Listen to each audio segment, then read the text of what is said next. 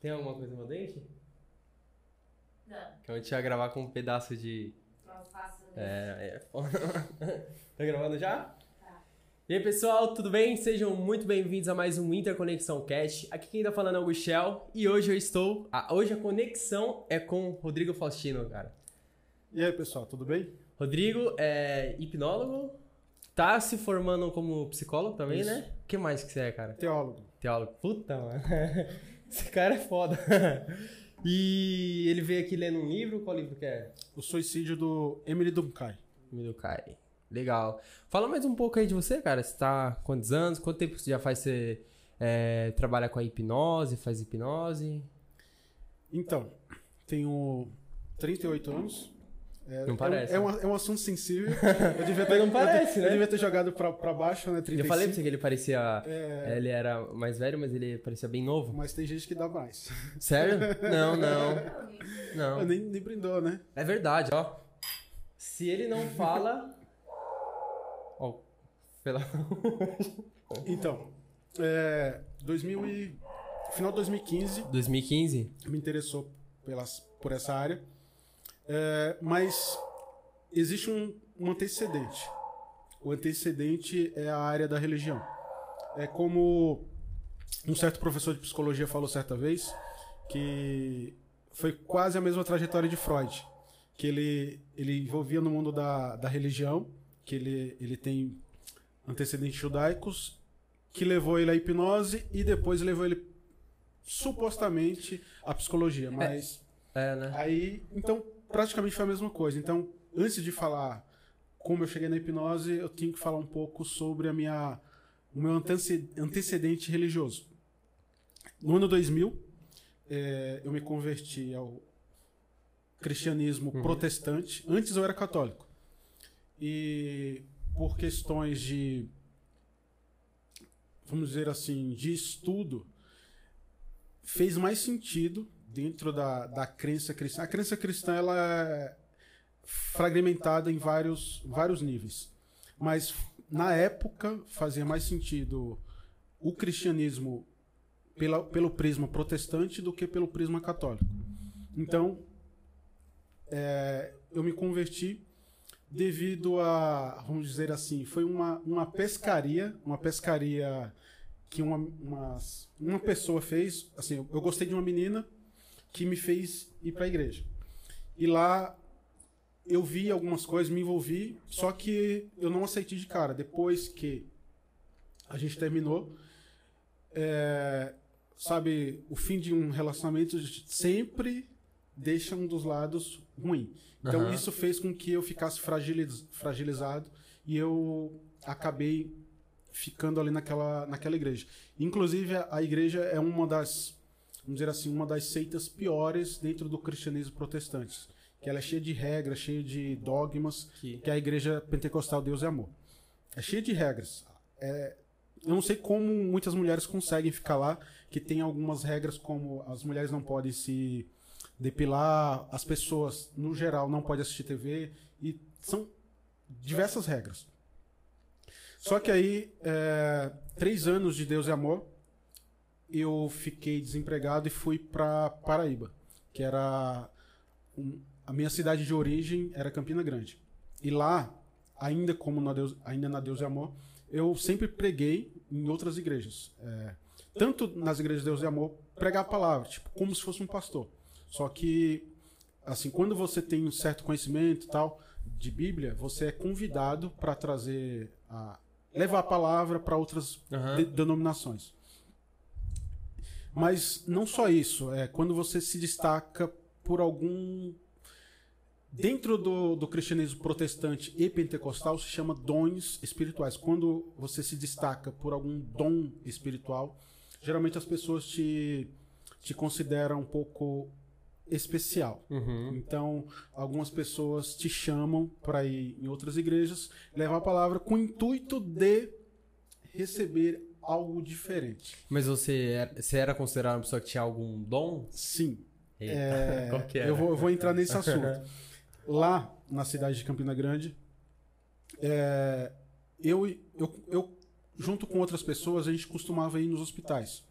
É, coisa que hoje em dia pouco se vê entre os cristãos, ir para os hospitais é, pregar para as pessoas que estão doentes. Hum. Mas algumas coisas aconteciam onde eu pregava.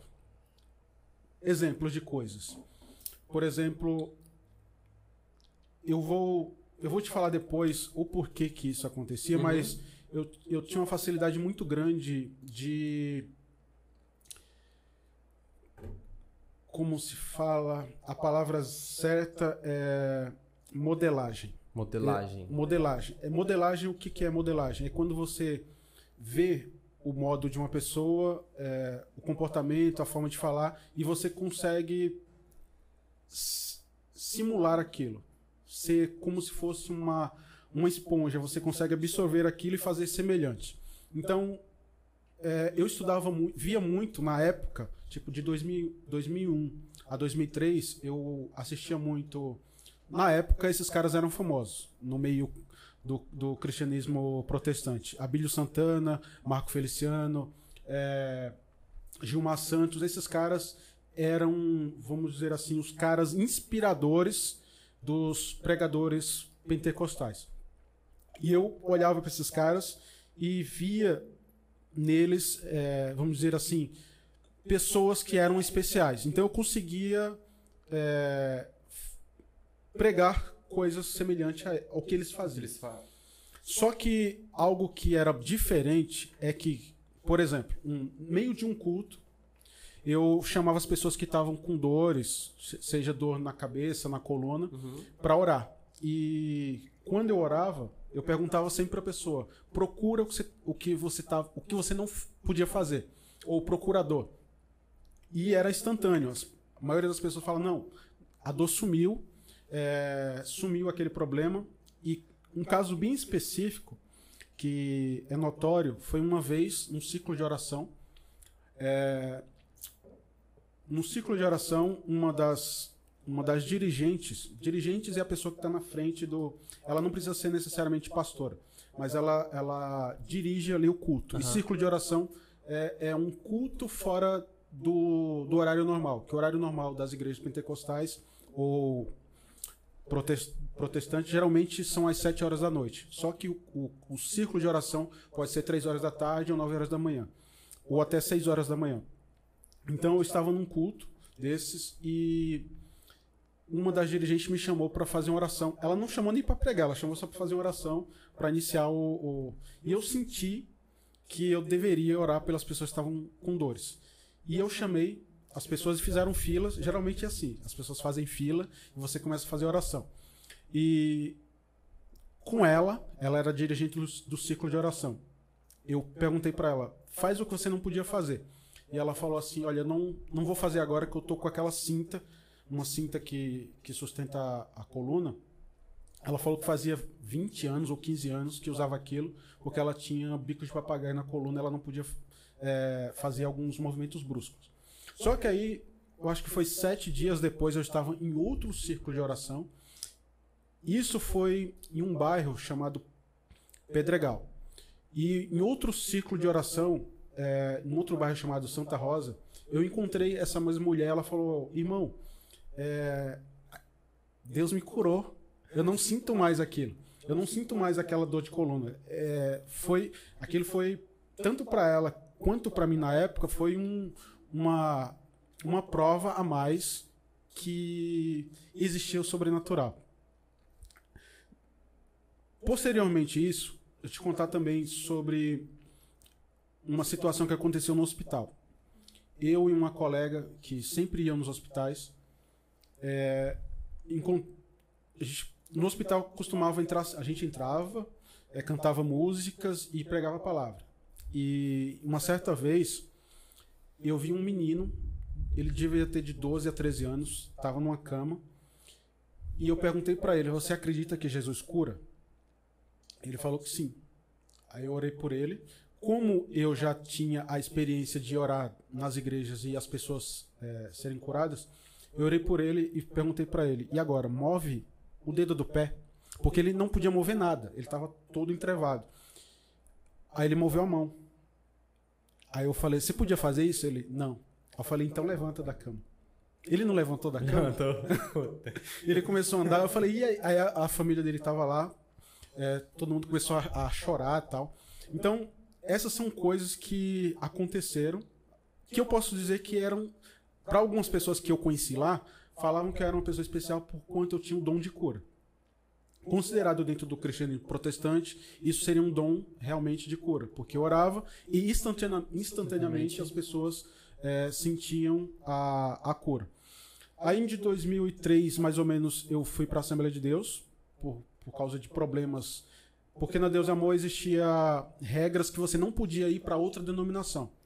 E um colega. Uma igreja não deixava ir Isso, pra outra? Isso, não podia ir. Você Sério? podia, você só podia ir para a Igreja de Deus e Amor. De- você é membro da Deus e Amor, só pode frequentar a Deus e Amor. Ela tem várias restrições. Por causa da do- doutrina que a igreja Doutrina, isso. tinha? Cara. Porque, assim, uma das doutrinas fundamentais da Deus e Amor é que lá é a igreja porta estreita e as outras são, são igrejas portas largas. Ou seja, só ela um dia será arrebatada para Ai. por Jesus e as outras serão deixadas. É Ó, Dentro É a da própria igreja, ele- eles têm esse pensamento que Isso. eles são. os especiais. Putz, cara. E não somente eles, tem várias outras denominações que se acham especiais mais do que outras. Então, é, um- um- conversando com um certo irmão que eu havia tido amizade na Assembleia de Deus, ele certa vez perguntou assim: irmão, é, isso ainda na, no contexto que eu estava Aham. vivendo. Ele falou: irmão, você- é, Jesus mandou ir para para Deus é amor ou ir para todo mundo? Vai vir para todo mundo. Aí foi por que você ainda continua restrito? Aí eu certa vez eu fiz uma oração é, e falei assim de coração, sabe? É, me dá uma direção. Fiz uma oração para Deus, me dá uma direção. E nessa noite eu sonhei, é, eu deitado e uma colmeia de abelhas saía as abelhas e o mel descia sobre a minha cabeça. Depois eu fui procurar na Bíblia e tinha é, ali coisas relacionadas, como tem um trecho para Jeremias e um trecho no Apocalipse que fala que a palavra seria mel na sua boca e amargo no seu ventre. Então eu entendi que era um, um meio que eu iria crescer. Eu entendi na minha interpretação Uhum. daquele sonho. E por motivos psicológicos, emocionais, aquele sonho foi intuitivo ali. É, então eu resolvi ir para a Assembleia de Deus. E na Assem- Assembleia de Deus continuou acontecendo as mesmas coisas. Inclusive até, se eu não me engano, foi em 2003, é, eu estava, eu e uns colegas criaram um grupo de, de oração, sabe? É, ficamos, fo- foram cinco pessoas que criamos um grupo para ficar sempre Isso tudo da mesma eh, igreja, ou não? isso, Ah, na tá. mesma igreja. Na, na Assembleia de Deus.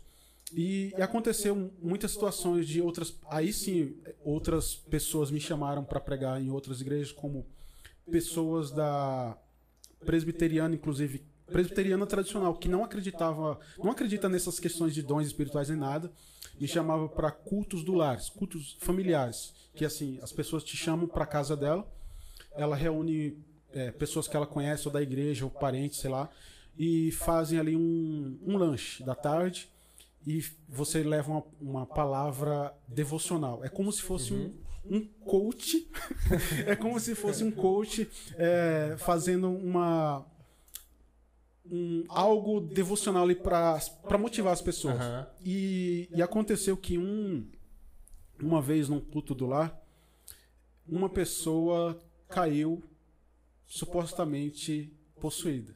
Ah, Quando, assim, dentro numa, de uma casa Isso. de um lar, né? Isso.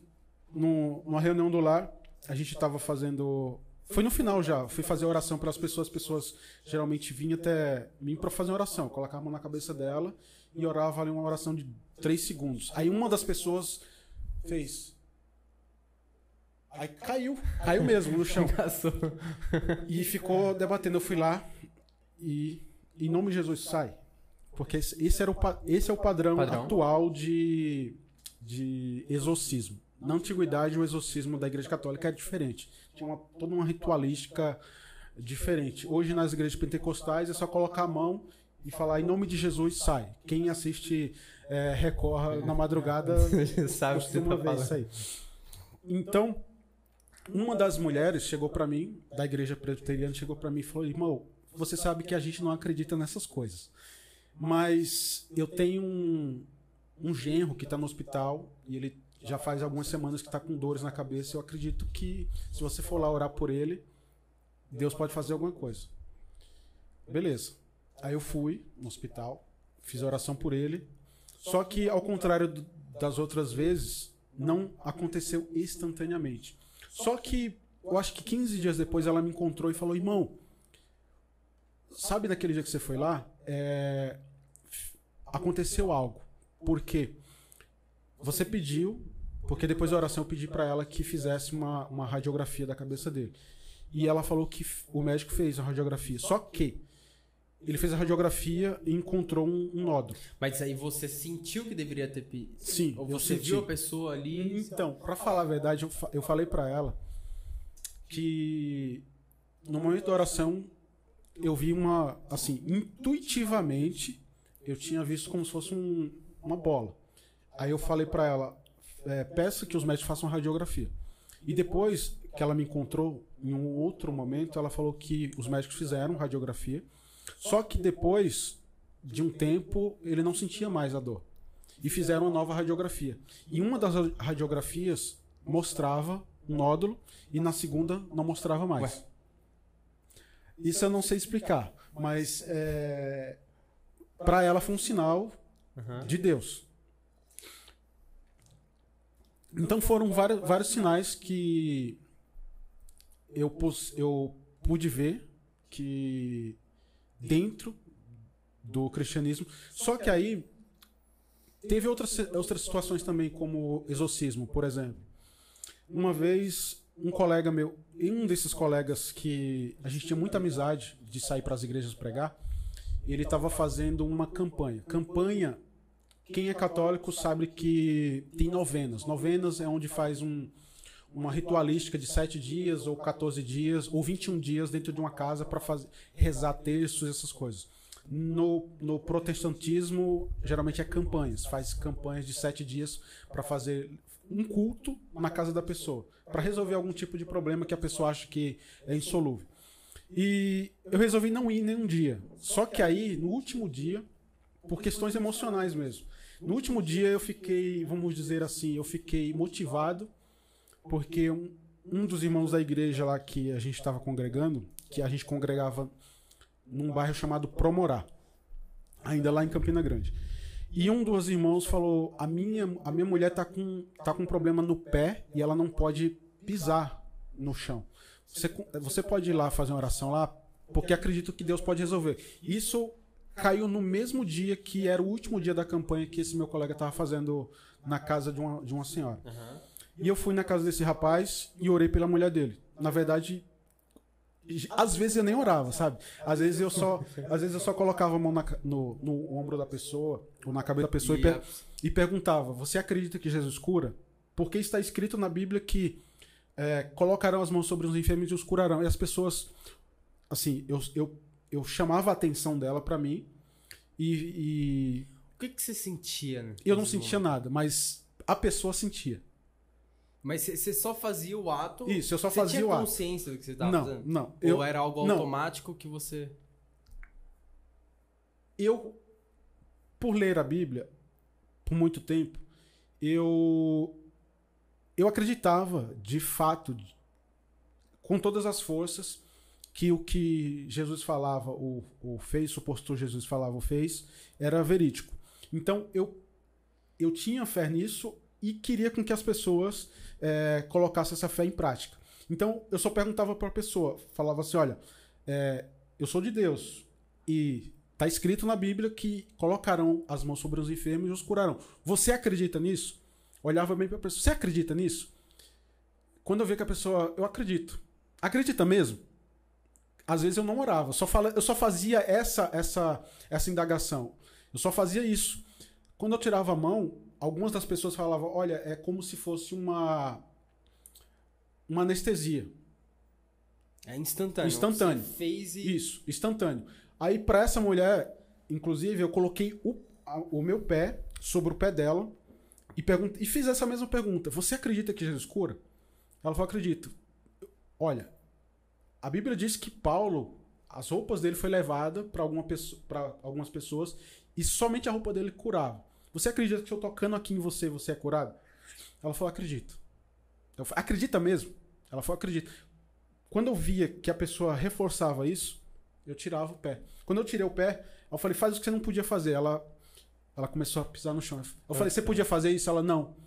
Eu falei, o que você tá sentindo agora? Ah, é como se estivesse anestesiado. Eu falei, legal. Aí isso fez eu ir nesse último dia da campanha do meu colega. Só pra, só pra você entender o, o, o- Uhum. a linha. Quando eu cheguei lá, é, uma coisa acontece dentro da- da- das igrejas pentecostais. É, o rodar, falar em línguas estranhas, pular, tal. Isso é um movimento é, neopentecostal. E quando eu cheguei lá, a- as casas do Nordeste, é, elas são assim. Ela tem uma parte de cima que fecha e abre, e a parte de baixo elas são repartidas. E eu cheguei lá, a parte de baixo estava fechada e a parte de cima estava aberta. E quando eu olhei assim, tava todo mundo pulando, rodando, falando línguas estranhas. Eu falei, caraca, o negócio aqui tá, o negócio bom. tá bom aqui, tá? tá. Aí eu falei, eu vou entrar porque eu tô precisando. Aí eu entrei. Só que a dona da casa, mais umas quatro pessoas, estava numa parede, assim, Encostado. encostado. Aí eu encostei nela. Quando eu entrei, eu encostei nela. Na dona da casa. Ela- Aham. E ela fez. Sabe, sabe, sabe aquele. aquele. Aquele arrepio que dá de vez em quando? Eu sei. Ah, o, o que eu falei ontem? Eu falei, pô, o Rodrigo vai estar aqui, ele vai explicar isso. Que o. O. Olha, o Daniel. O Daniel tava sentado aí, do nada ele. Eita, passou alguma coisa aí. Então, algumas pessoas acreditam que é um espírito que passa por trás. você. algum- Algumas pessoas é apenas um calafrio e outras pessoas é, sentem algo fisiológico.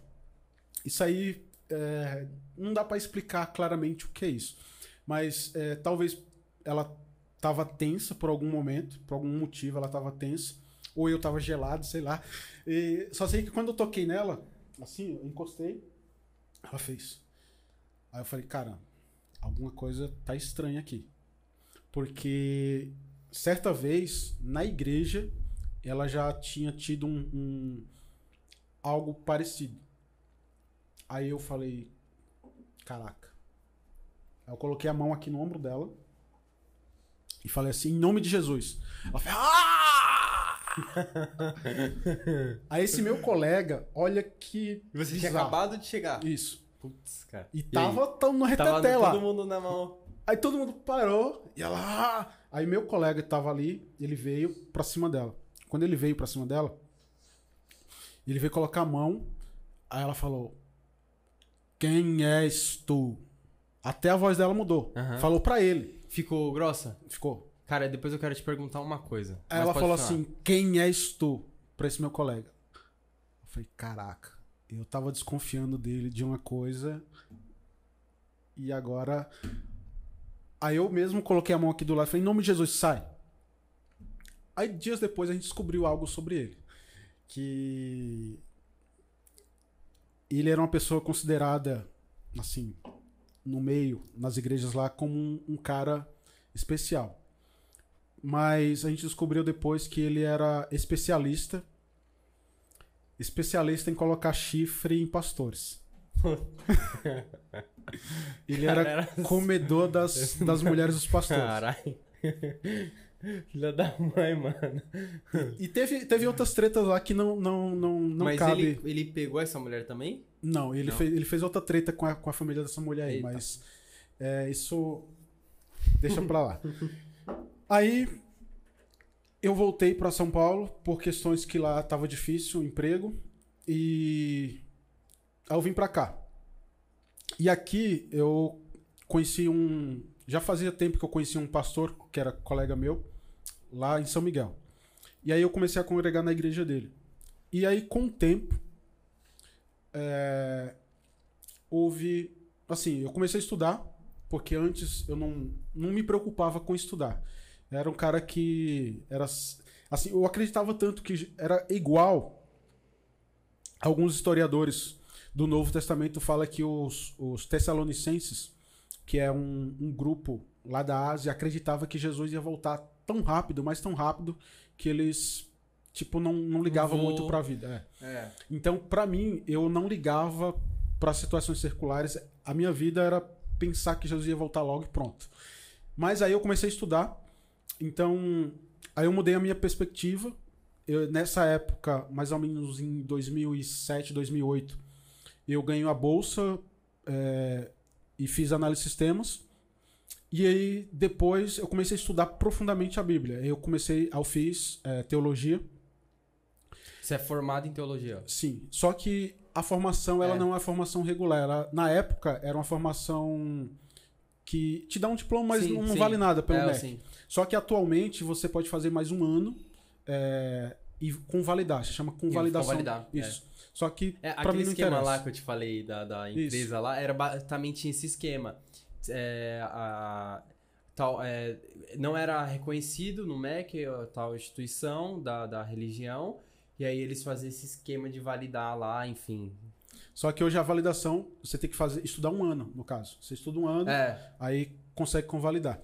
Mas aí, é, durante nesse, nesse período, em 2012, 13, mais ou menos, houve um, um ponto, vamos dizer assim, um ponto drástico na linha do tempo que um ex-padre apareceu na vida do, do- na nossa vida lá. Eu não cheguei a conhecer ele, mas esse pastor colega meu conheceu.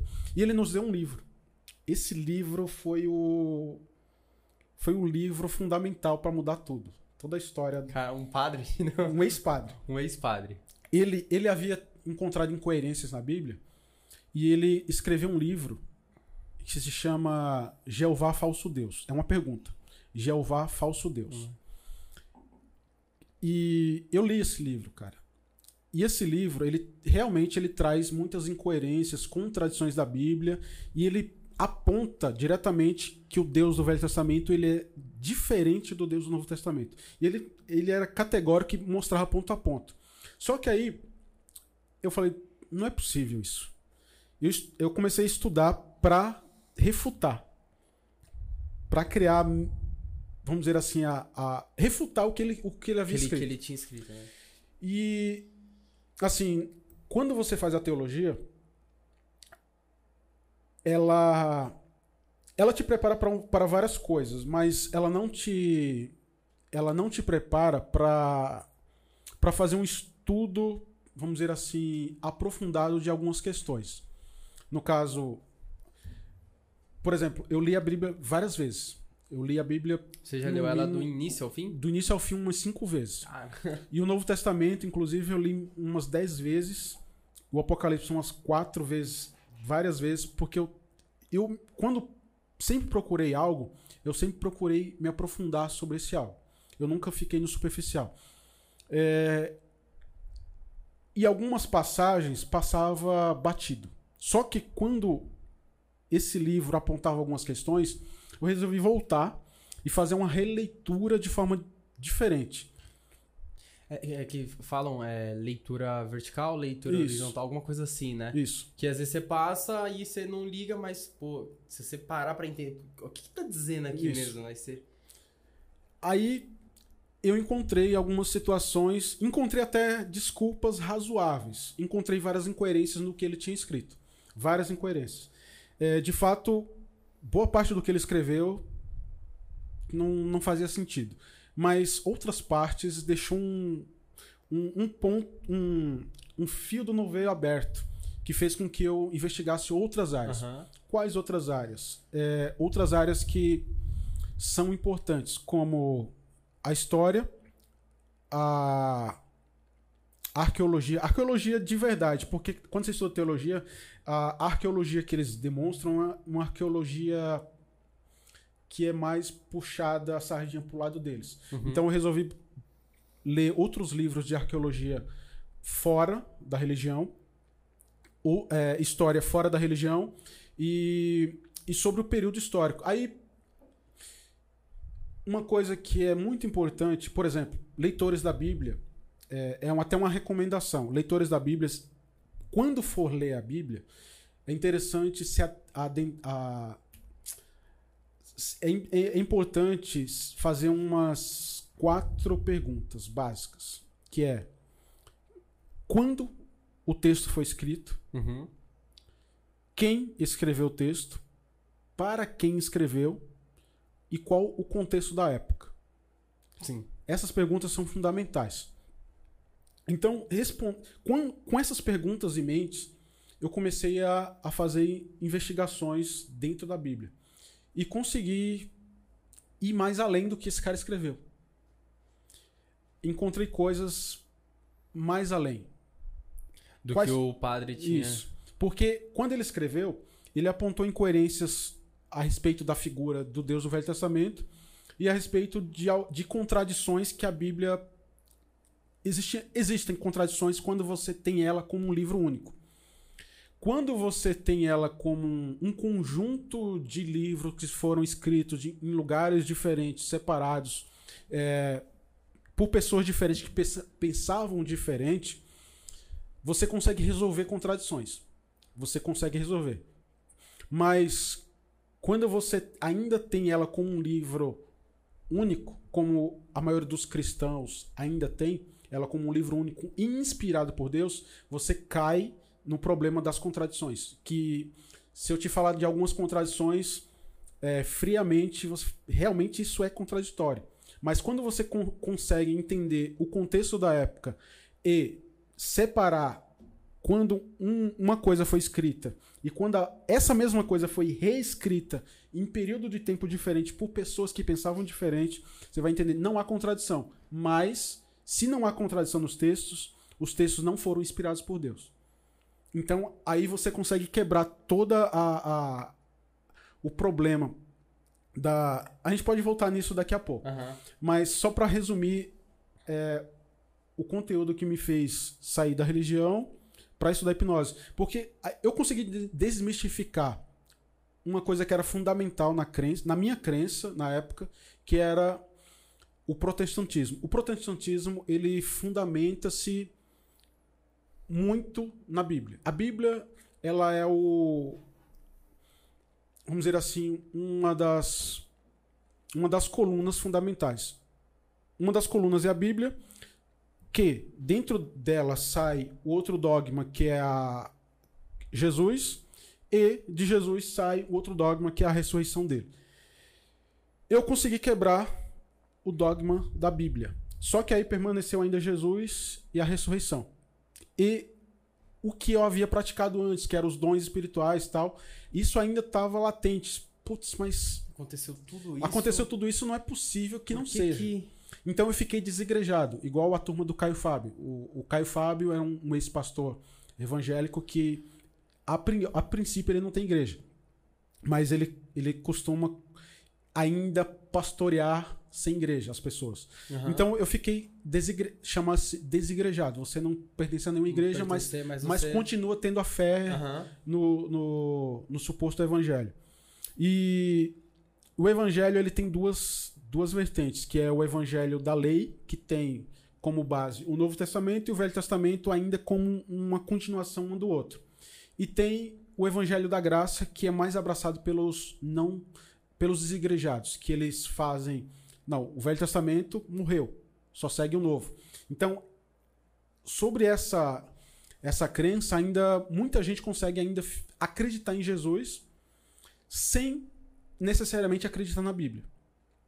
É a, é a partir daí que nasce alguns deístas, é, algumas pessoas que acreditam na figura de Deus sem ser o Deus bíblico.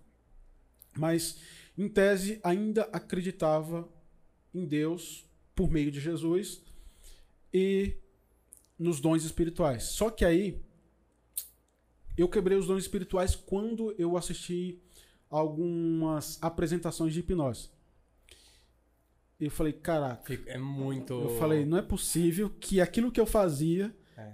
é hipnose. É hipnose. Então eu comecei a investigar e fiz alguns cursos. Rapidinho. Tá. É, agora que eu lembrei, você falou da hipnose e você falou lá do pastor. É, eu vejo muito uma, uma dúvida é, em centro de umbanda. O pessoal que até muda de voz. A voz é uma mulher e a voz dela fica grossa. E isso é possível? É, questão fisiológica? Tem como fazer isso? Ou é algo tipo espiritual, algo diferente? Na- tipo, assim, na sua opinião, é, você acha que tem a ver ligado com a questão da hipnose, com tipo, um estado de transe? Então, chegamos aí. É, Aí eu resolvi fazer cursos de hipnose e não fiquei no superficial, comecei a praticar. Uhum. Comecei a praticar, ir pra rua, é, hipnotizar pessoas desconhecidas. Por exemplo, na Paulista, a gente tá em São Paulo, na Paulista, aos domingos, a Paulista ficava fechada, como se fosse um parque, então colocava uma plaquinha hipnose grátis, as pessoas vinham, "Oh, o que é isso tal. Então eu comecei a fazer várias, várias, várias Isso já hipnoses. agora, Isso. recentemente. Ah, 2016 pra cá. Ah, tá. De 2016 pra cá, comecei a fazer muita hipnose. Então comecei a ver pessoas sendo hipnotizadas de várias formas diferentes. E, e alguns testes que eu fiz. E percebi, estudando, porque eu não só pratiquei, eu procurei livros, procurei eh, bibliografia antiga, procurei vários, várias formas de Uhum. estudar. E sempre teve essa, essa questão sobre a, a possessão. Então encontrei alguns estudos de Freud, alguns estudos de, de outros historiadores, e inclusive há 100 anos atrás tem estudos sobre possessão demoníaca e estado de transe. Tem esses estudos. Inclusive eu fiz um, um vídeo lá no canal falando sobre isso. E eu citei lá os estudos. Você procura é, na internet vai ter estudos psiquiátricos a respeito disso. Aham. Mas eu preciso destacar o que é o estado de transe. Você já experimentou o estado de transe, Já. né? É, mas existe vários estados de transe, que é, é uma alteração de consciência, mas se pode se obter um estado de transe, seja por remédio, seja por droga, seja por um estado emocional. Você, o que seria o estado de transe, al- alteração de consciência? Por exemplo, aqui nós estamos em tese no nosso estado normal. Aham. Em tese, nós estamos no nosso estado normal. Mas algumas pessoas que têm problemas psiquiátricos, como esquizofrenia, por exemplo, elas podem ter alucinação diariamente. Elas, elas estão com seu estado, vamos dizer assim, alterado. Ou algumas pessoas que usam algumas drogas psicoativas. No caso, algumas pessoas que podem usar. Um exemplo dessas é a ayahuasca, por exemplo Uhum. ou outras a pessoa ela o seu estado normal ele é como se rebaixasse e você sei lá visse sentisse ou percebesse algo que no cotidiano no, no seu senso comum né no seu normal você não sentiria Aham. é, por exemplo, um estado natural que todo mundo entra é à noite, quando tá sonolento, quase dormindo, quase todo mundo experiencia um estado semelhante a uma alteração de consciência, que é um, um estado é, hipnológico, que é você tá entrando num estado quase diferente, num, num estado de sono. Isso fisiologicamente dá para explicados pelos pelos pelas ondas alfa, beta, mega que assim, quando você está acordado, você está em beta, o seu cérebro plenamente está com a onda, ainda que ele oscile várias vezes com, com as outras ondas, ele não é predomina- predominantemente, é, ele não fica predominantemente em alfa nem em, em- em delta. Mas quando você está sonolento, é como se o seu cérebro ele, ele economizasse é, energia e ele, ele começasse a. Não é que ele desliga, o cérebro não desliga quando você dorme. É como se ele economizasse. é, porque assim, o estado dos neurônios, eles, eles, eles trabalham assim, em excitação e inibição. Quando eles estão extremamente excitados, a gente está assim, plenamente acordados. Só quando eles estão inibidos em várias regiões do cérebro, a gente fica sonolento, porque o cérebro está economizando é, energia. Então, isso acontece durante a noite. Alguns, alguns, algumas, vamos dizer assim, algumas regiões do cérebro são inibidas para que você consiga relaxar, para que você consiga dormir, e outras áreas no momento do sonho são excitadas mais do que outras. Então, esse é um estado de transe também, que é um estado não natural do cotidiano. Do cotidiano, assim, que você espera. Gente, Mas, por exemplo, pessoas que sim, bebem muito, bebem muito, ou usam muitas drogas que tiram, é, vamos dizer assim, as pessoas que querem fugir da, da, da realidade. Pessoas que querem fugir da realidade que, sei lá, vai usar cocaína ou, ou crack, essas coisas, elas fogem da realidade, então elas estão procurando um meio de fugir do, do eu. Então, esse é um estado de transe também. E geralmente, às vezes, até um, um remédio é, natural pode te levar a um estado de transe. O que, o que muda o, a substância de um remédio para algo que seja nocivo para o nosso organismo é a dosagem. Por exemplo, se você pegar um remédio para dor de cabeça com um, um remédio para gripe e você tomar 10 dele, você vai ficar num estado horrível. E porque você está excedendo a dosagem para a qual ele foi produzido. Então, isso é um estado de transe. E através da hipnose pode-se eliciar alguns estados de transe. Ainda que muitas vezes algumas pessoas entram no estado de transe e não percebem que estão no estado de transe. Porque você não precisa do hipnólogo para te colocar no estado de transe. Porque na hipnose funciona mais ou menos assim. É, vamos dizer que 20% é responsabilidade do hipnólogo, só que 80% é sua. Porque você que tem a atenção focada, você que tem a expectativa que algo vai acontecer, e você que tem ali a, a, tem- a- o período que você vai ficar focado ou não, ou seja, a vontade que Uhum. você quer. Porque depende muito da pessoa querer, depende dela focar a atenção dela, porque depende da atenção, e depende da sua imaginação também. Então, isso praticamente quando eu vou hipnotizar alguém, eu sempre, eu sempre falo que é como se fosse um- uma corrida de rally. Que existe o motorista e aquele outro cara do lado, o copiloto, com um mapa, dizendo: olha, faz assim, faz, vai, vai para a esquerda, vai para a direita, mas a responsabilidade maior é da pessoa. E a pessoa, muita gente, ela. Eu vou muito pelos estudos científicos. Em 1970, é, a Universidade de Stanford e logo posterior a Stanford teve Harvard. Eles criaram as escalas de suscetibilidade. O que vem a ser as escalas de suscetibilidade? Ela, ela foi criada para padronizar dentro de uma população os graus que as pessoas seriam hipnotizáveis ou não hipnotizáveis. Então, eles, eles fizeram pesquisa com mais de quase 3 mil pessoas Uhum. fi- e fizeram vários tipos de induções e vários tipos de sugestões. Sugestões é, simples, como é, manter um membro curto imobilizado, ou indo avançando, um membro longo imobilizado, até sugestões cognitivas mais complexas, como esquecer o nome, é, esquecer o lugar que está, ou até mesmo é, uma sugestão de sumir algo da frente dela, ou sugestão pós-hipnótica, que é depois da hipnose a sugestão fazer efeito. Então foi medindo o, o nível de cada pessoa, que cada pessoa ia respondendo, e eles chegaram a um, a um padrão em dizer que vin- cerca de 20% da população geral é hipnotizável muito, muito, ao ponto de o copo de vinho, o copo de vinho sumir ou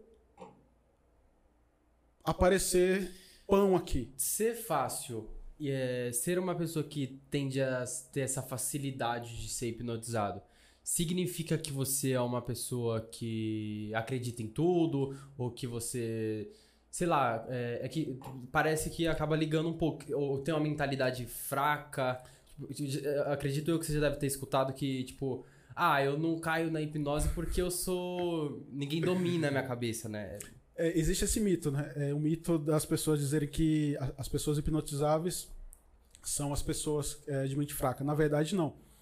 É, pelo contrário, as pessoas que não, não conseguem, é, vamos dizer assim, entender a linguagem, as pessoas que não conseguem entender a linguagem ou têm algum problema cognitivo, dificilmente ela vai ter uma experiência. Ela pode até ter uma experiência, mas ela não vai ter uma experiência elevada na hipnose. Uhum. É, eu não posso, eu não posso usar a minha experiência do hall de pessoas que hipnotizei para dizer com total certeza sobre algo, mas a, a maioria das pessoas que eu hipnotizei que teve que teve alucinação assim, vamos dizer assim, que foram complexas, complexas no ponto assim de, de estar nesse nesse nesse nesse nível da escala dos 20% mais hipnotizáveis. Tem os 20% mais hipnotizáveis, os 70% hipnotizáveis normais e 10% que talvez não responda a nada.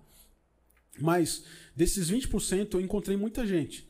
É, e essas pessoas que eu encontrei nesse, nesses 20% que responde a aparecer, vamos dizer assim, aparecer alguém assim do lado, ou materializar alguém, ou materializar algo, são as pessoas mais inteligentes que eu conheci. É, advogados, professores, é, pessoas que Estão são- em constante. A... es- estaria ali no, no, no, no hall de pessoas que estão no nível mais intelectual. Uhum. As pessoas, por exemplo, um dos meus professores de hipnose foi o Alberto Deliso. Ele hipnotizou o Pirula. O Pirula, ele é um dos céticos. Ele é, ele é cético. E ele foi hipnotizado a ponto de da água é, ser álcool. Ele ficar embriagado com água. Com água. É, por exemplo, você, você lembra da, da, da, da sua hipnose, né? Lembra? Lembro, lembro. Qual? Da, daquele dia que. Na faculdade ou no. As duas. Lembro, pô. É, Inclusive, ela não viu da, da faculdade. né? ela, ela vai ver. É, é, no dia da faculdade, é, você lembra que você respondeu. Você respondeu muito bem a. Você. Eu alucinei. A- a- é, eu A mudei. sua voz. Aham. A, a sua voz não. O seu nome ficou embaralhado. Aham. Aí depois você viu. Acho que praia, alguma coisa assim com Isso, praia. você foi teletransportado pra praia. E. É, pessoas. Pessoas nu. É. É. Olhar invisível. É, cara. E ele, ele respondeu bem. Ele E respondeu no, bem. e no dia da, da, da regressão, você se. É, é até uma questão bem, bem interessante. Você. Você se tornou duas pessoas diferentes, não, não lembra? Lembro. Você lembra? Lembro. Aí, aí dia? uma coisa que eu quero te devolver. Como foi pra você naquele dia que, por exemplo, eu, eu tinha feito uma. No momento da regressão, eu falei pra você sair do seu corpo e entrar no corpo da sua mãe. Você lembra disso? Lembro. Como foi pra você dentro do corpo da sua mãe? Você sentia você ou sentia outra pessoa? Não, eu acho que eu sentia como se. É como se. Tá, tá tá tudo escuro. Eu vou tentar explicar assim Tá. pelo que eu lembro. E é como se eu, eu estivesse vendo através de outra pessoa. Mas eu não controlo. Eu lembro que eu não controlava ah, totalmente o corpo, mas é como se não fosse eu e eu estou no corpo de outra pessoa. Eu estou olhando através do corpo de outra pessoa. Essa resposta foi uma das melhores que eu vi para aquela questão que a gente ainda está falando sobre a possessão. É, nesse, naquele estado de transe, por exemplo, no, no seu Uhum. exemplo clássico, você sentia como se estivesse no corpo de outra pessoa. Sim. É, algumas pessoas, como eu perguntei, você lembra de uma pessoa que estudou na nossa sala, a, a Bárbara? Lembro que ela era. Ela Sim. tinha essa tatuagem. Ela, ela, ela, é pra- ela é praticante do. o, do o, banda, né? eu acho, Era? É um banda candomblé. É. Eu Sei lembro que, dela. sei que eu fiz uma pergunta pra ela Ela uma vez. faz faculdade lá? Não. Não. É, eu fiz uma pergunta pra ela uma vez, a gente tava fa- fazendo um grupo. E, e surgiu essa, essa temática. Essa temática de demônio ou não, porque a, a, a Camila, que é, é protestante, ela tava no grupo. Uhum. Olha só, eu tava no grupo não protestante com a. Então, aí eu fiz a aí surgiu essa, essa questão e eu comecei a explicar é, na concepção teológica a respeito. E eu, eu surgiu a dúvida. A primeira vez que eu perguntei para uma pessoa que é praticante de uma religião é, afro e falei, perguntei para ela, é, quando perguntei primeiro se ela ela já havia sido é, vamos dizer assim Rece- palavra- recebido. recebido, espírito. É, recebido, isso. E ela falou que sim. E eu falei, como é? E ela falou que às vezes ela via tudo e lembrava de tudo. E às vezes não. Às vezes ela não lembrava do que acontecia no momento, só lembrava depois e às vezes não lembrava do que aconteceu. Então são depende do momento ou depende do estado emocional da pessoa. Uhum. Por exemplo, você, nessa situação, você conta que é como se visse no corpo de outra pessoa. Eu cheguei a perguntar também para outra pessoa no estado de- de regressão o que ela o que ela via e ela falou que era como se fosse outra pessoa. Então, a gente consegue na minha no que eu li, no que eu li a respeito e no que eu tenho uma uma hipótese sobre isso, não sei se já assistiu Fragmentado. Não, nunca assisti. É um filme. Então, é um filme bom, bom na- assistiu? coloca na sua lista, o Fragmentado. Já falou? E tem, então, e tem uma série boa também que eu, eu, não, eu não sei se saiu da, da, da Amazon. É, o Mundo de aí, Tara. amor. Anota aí. O Mundo de Tara. É que o, o Fragmentado ele vai, ele vai muito. Ele pega. Ele extrapola muito o conceito. Mas o, o Mundo de Tara traz mais pra, pra realidade. O que, se, o que vem a ser a realidade desses dois, desses dois filmes? É que existe um, uma condição é, mental, vamos dizer assim, psicológica, que se chama dissociação. A dissociação é quando você tem duas consciências habitando o mesmo corpo. Ou mais. No caso do fragmentado, ele tinha 24. É, no mundo de Tara, ela tem 5 ou 4. É, e essas consciências, às vezes, ela não tem ciência que existe outra. E às vezes ela tem. E às vezes ela compartilha é, memória e às vezes não compartilha memória. Por exemplo, você está agora, Gustavo, Aham. beleza? Só que em algum momento depois, você não é mais o Gustavo. Como naquela regressão, você Sim. é a sua mãe. Então, é como se naquele dia da regressão, na sua mente, você Hum, se disso- dissociasse no mesmo corpo. Do eu. E aqui é um estado de, de, de transe e que eu, que eu tinha acesso a coisas que eu não tinha, que eu não tenho aqui. Isso. Mais ou menos assim. E, e assim, você ali, no, como você sentia ser a sua mãe, você sentia. E possivelmente o seu cérebro ele simulava quando eu li um, eu li um livro muito bom do esqueci o nome dele, é o cérebro e o cérebro e o cérebro Nossa. Eu esqueci o nome dele, mas ele, ele, ele é um neurocientista brasileiro, português, na verdade. E ele, ele fala que o cérebro é uma máquina que simula as coisas. Ele simula a realidade. É Antônio Damasio. É, e o cérebro criou o homem. Esse é o livro. Os- E o cérebro criou o homem. É, Antônio Damasio. Ele fala que o, o cérebro é uma máquina que simula as coisas. Ele tem uma extrema facilidade de tudo que ele vê, ele consegue criar um mapa interno e simular internamente. Então, isso pode explicar algumas questões é, de como um demônio na igreja evangélica se comporta. Por quê? Todo mundo, a maioria dos brasileiros assistem, a maioria dos brasileiros não, mas boa parte dos- das pessoas que se interessam por isso assiste um, um evento da Universal. Aí, e sabe como o demônio. como tem. Ah, Então, tem ele, aquela- já, ele já tem dentro já dele. registrado. né? Isso, ele já tem dentro dele. E Ou Até quando- mesmo filme, né? Isso. Filme. Então, num estado alterado de consciência, de transe, mas existe o estado antecedente. Vamos, vamos para o estado antecedente. A pessoa está passando algum tipo de sofrimento. Quando geralmente ela vai procurar uma igreja neopentecostal do tipo universal, ela está com um problema grave ou ela está com uma ganância extrema. Eu vou, eu vou, eu vou pela- pelo lado que a pessoa está com um problema muito grave. Por conta ela- as reuniões temáticas é, um, é uma questão uma questão genial do, do criador da Universal foi criar reuniões temáticas. porque isso cria uma expectativa mais elevada na pessoa. A pessoa vai no dia do que ela quer. É. Então, nas reuniões. é, Isso. enfermos, não sei o que, E- é, e- família. E Aí ela vai no dia que possessão. ela, ela, ela tá lá na- em conflito com a família, ela vai naquele dia já é. Isso. é, como é que se fala? Com a expectativa elevada. Expectativa elevada. Então, as pessoas assistem aquele culto que tem um demônio e ela já coloca no inconsciente dela que problemas financeiros, materiais ou familiares são causados por causa de um demônio.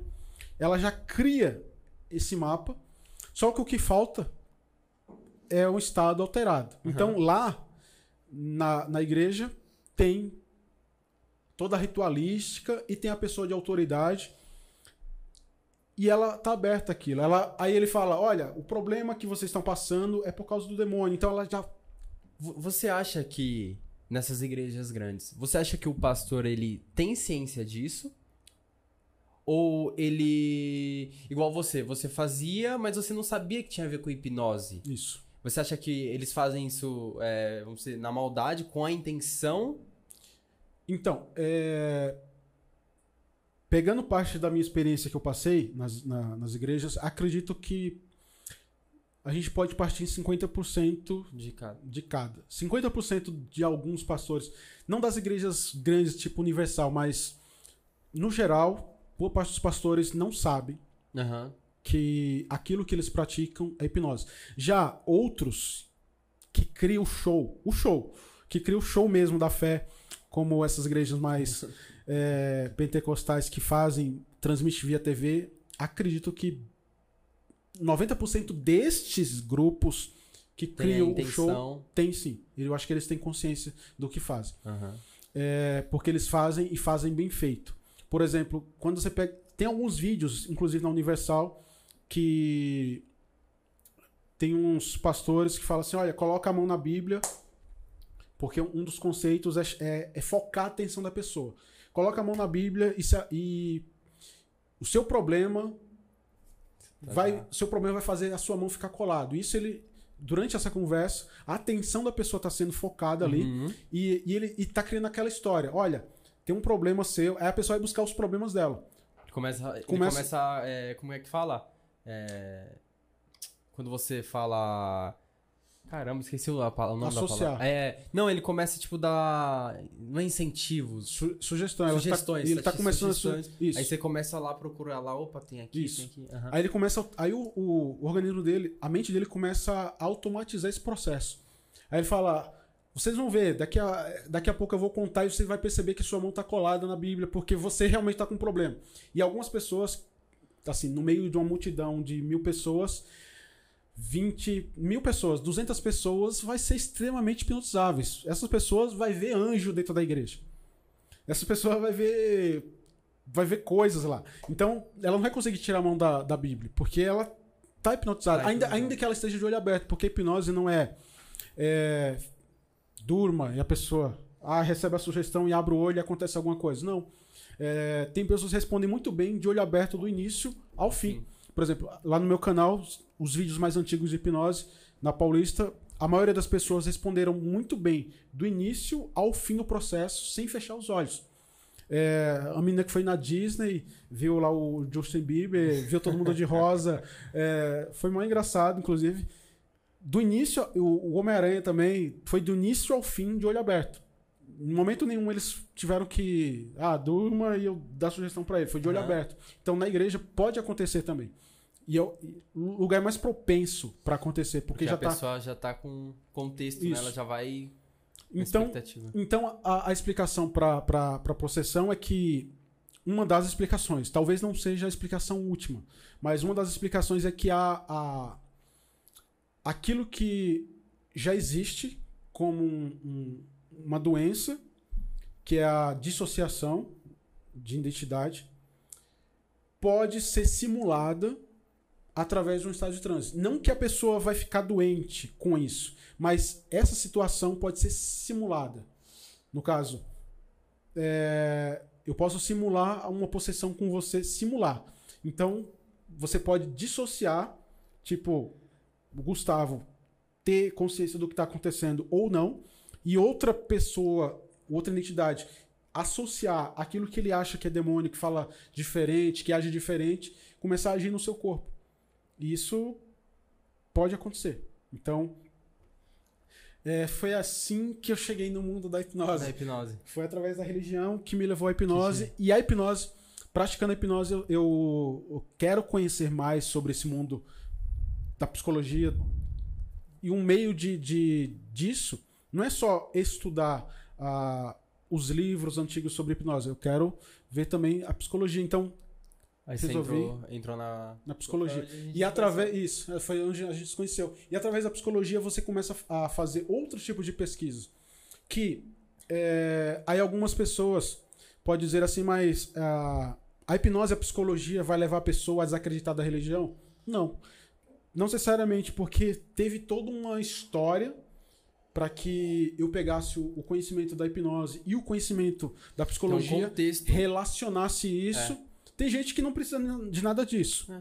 Tem gente que só precisa ler a Bíblia um pouco é, de forma é, argumentativa, perguntando os períodos históricos, por que isso, por que aquilo, procurar é, relação com outros livros de fora, e ela vai chegar numa conclusão ainda mais, mais aprofundada. Mas a minha história foi, foi essa daí. Então, isso é questão da, da regressão, é o que acontece muitas vezes nas igrejas, que a pessoa ela tá num estado já sensível, né? Tem um, um- um culto que vai se direcionar àquilo, aí ela já, sei lá, já viu em filme, já viu em, em algum lugar que é, o demônio ele tem que ele se comporta daquela forma, então praticamente a mesma coisa um banda, só que de é, contextos diferentes, né? E voltando lá pra explicar, a questão da, de mudança da voz. Isso também tem a ver. Porque na, na igreja também, né? No destaque demônio lá, o demônio fala até mais grosso, mais voz muda a voz. É o mesmo comportamento, só que em ambientes, em ambientes ambiente diferentes. diferente. É, por exemplo, se você forçar a sua voz, você vai engrossar a sua voz. Você vai. é, se- Dá pra fazer. é, de- depende do caso, você vai forçar. Inclusive, depende E- e do força? caso. Força. Então, é exatamente o que eu ia falar. que força. Tipo assim, ah, o cara Fica lá mais tava coisa, forte. ficou forte. Exatamente o que eu ia falar. Tem É, muita pessoa que fala, ah, não, mas. na, na exposição, ou seja, na, na liberação de adrenalina, tem situações que você não, não sente.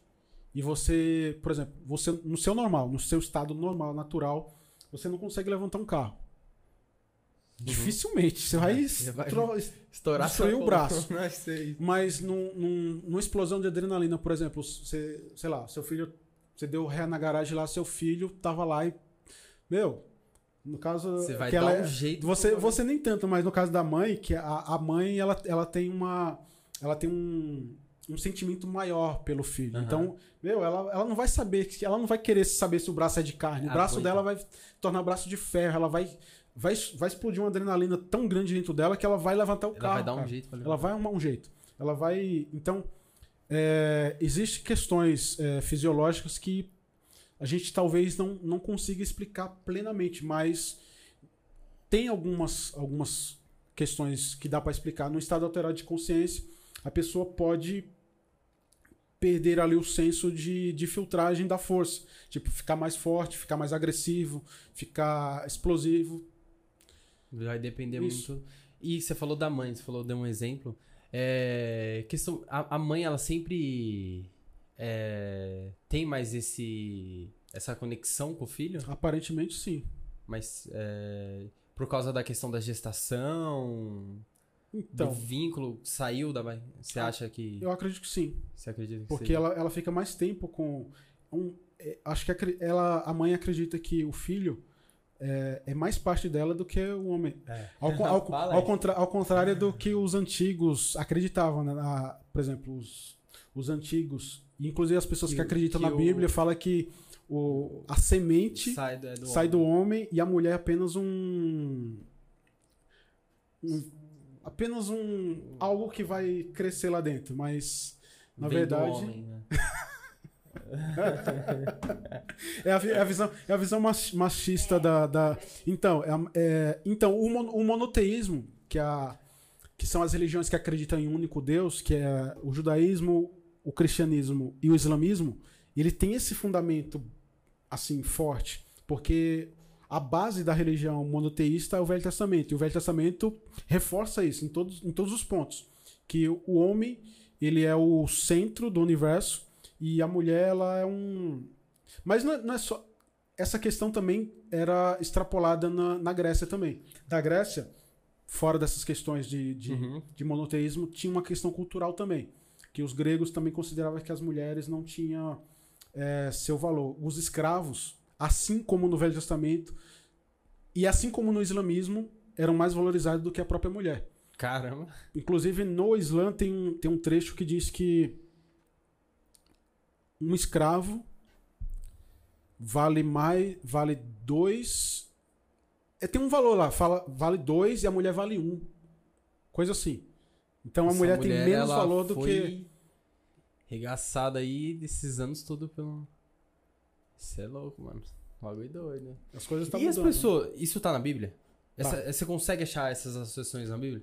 E como que as pessoas passam? Já vi muitas pessoas que falam, puta, eu li a Bíblia tudo e não consegue associar isso. Então, cara, Porque tem muita incoerência. eu li. É, Desde o da, no primeiro livro, se não me engano, é Gênesis, né? sim. Você já vê muita incoerência, coisa que não. Então. o universo que eh, criou. Então, eu já li, como eu disse, eu li várias vezes, só que algumas coisas passam batido porque você lê por vários objetivos. É, ou você lê por uma questão é, sistemática que você vai pregar, ou você lê uma questão devocional, sei lá, para um momento, ah, eu preciso achar. que Deus fale. Mas geralmente as pessoas não leem para questionar o texto. As pessoas não leem para questionar o porquê que aquilo foi escrito. E às vezes eu vou falar, conversar com alguém sobre isso, a pessoa fala assim: É, é, então, é que, é que você. Você já não, não vai acreditar. Só que tem coisas que. é, ah, é, como que é que vocês falam? É, Bíblia é figu- é figurativa, né? O que tá ali não é que tá. Pô, então por que, que você não deixou bem explícito? Se o que tá não, ali. então, é, tem, tem, é, antigamente, vamos, vamos, vamos definir uma, uma parte. É, essa parte de figurativa, Vocês não querem mais vinho? eu quero. Quer vinho, água, vinho? A igreja. a- É então, a, a parte figurativa, ela nasceu mais depois das reformas. Vai falando aí enquanto tá. Porque a, a igreja católica, ela evoluiu. Evolu... Tá bom. Ixi. Já a, Rodrigo doidão. Colocar cera? É, eu colocar só mais um pouquinho. a igreja católica evoluiu e ela tinha o os vamos dizer assim os intelectuais da igreja católica queriam é, um meio de conciliar a religião e a ciência Que água? E, e eles conseguiram conciliar por meio da. Ah, isso aqui é alegórico, isso aqui não é alegórico, isso aqui é figurativo, isso aqui não é figurativo. Já os protestantes, eles são um pouco diferentes. Existe até um movimento de sola, sola escritura, que é só a escritura. Esses são os piores, porque. Você, você acha que já foi mudado muita coisa? Por exemplo, acho que na Grécia começou a. Ou não? Tô Não, errado. não. É, vamos Grego. lá. Eu vou, eu vou criar uma linha do tempo. Eu vou criar uma linha do Tá. tempo é, pra gente entender. É, eu tô pegando do, do atual, da- do atualismo, né, que é a Igreja Católica e o protestantismo. Sim. Mas vamos, vamos pro núcleo da, da situação. O núcleo da situação é, é o judaísmo. Quem criou mesmo a Bíblia? Quem criou mesmo a Bíblia? É, quando você lê a Bíblia, sem questionar, você acha que ela foi um livro pronto. Ela nasceu daquele jeito, pronto. Só que para entender a história da Bíblia, você tem que entender a história do judaísmo. De quem criou ela. Quando você começa a ler a história do judaísmo, o aconselhável, aconselhável é não ler a história do ju- judaísmo pela prisma unicamente da Bíblia. Senão você vai criar uma história circular. Que é assim: a história circular é, é a Bíblia diz que ela é a palavra de Deus, porque ela diz que é a palavra de Deus. E ela diz que está certa porque ela diz que está certa. Então você continua num círculo infinito dizendo que, olha, eu, eu sou certo porque eu estou dizendo que estou certo.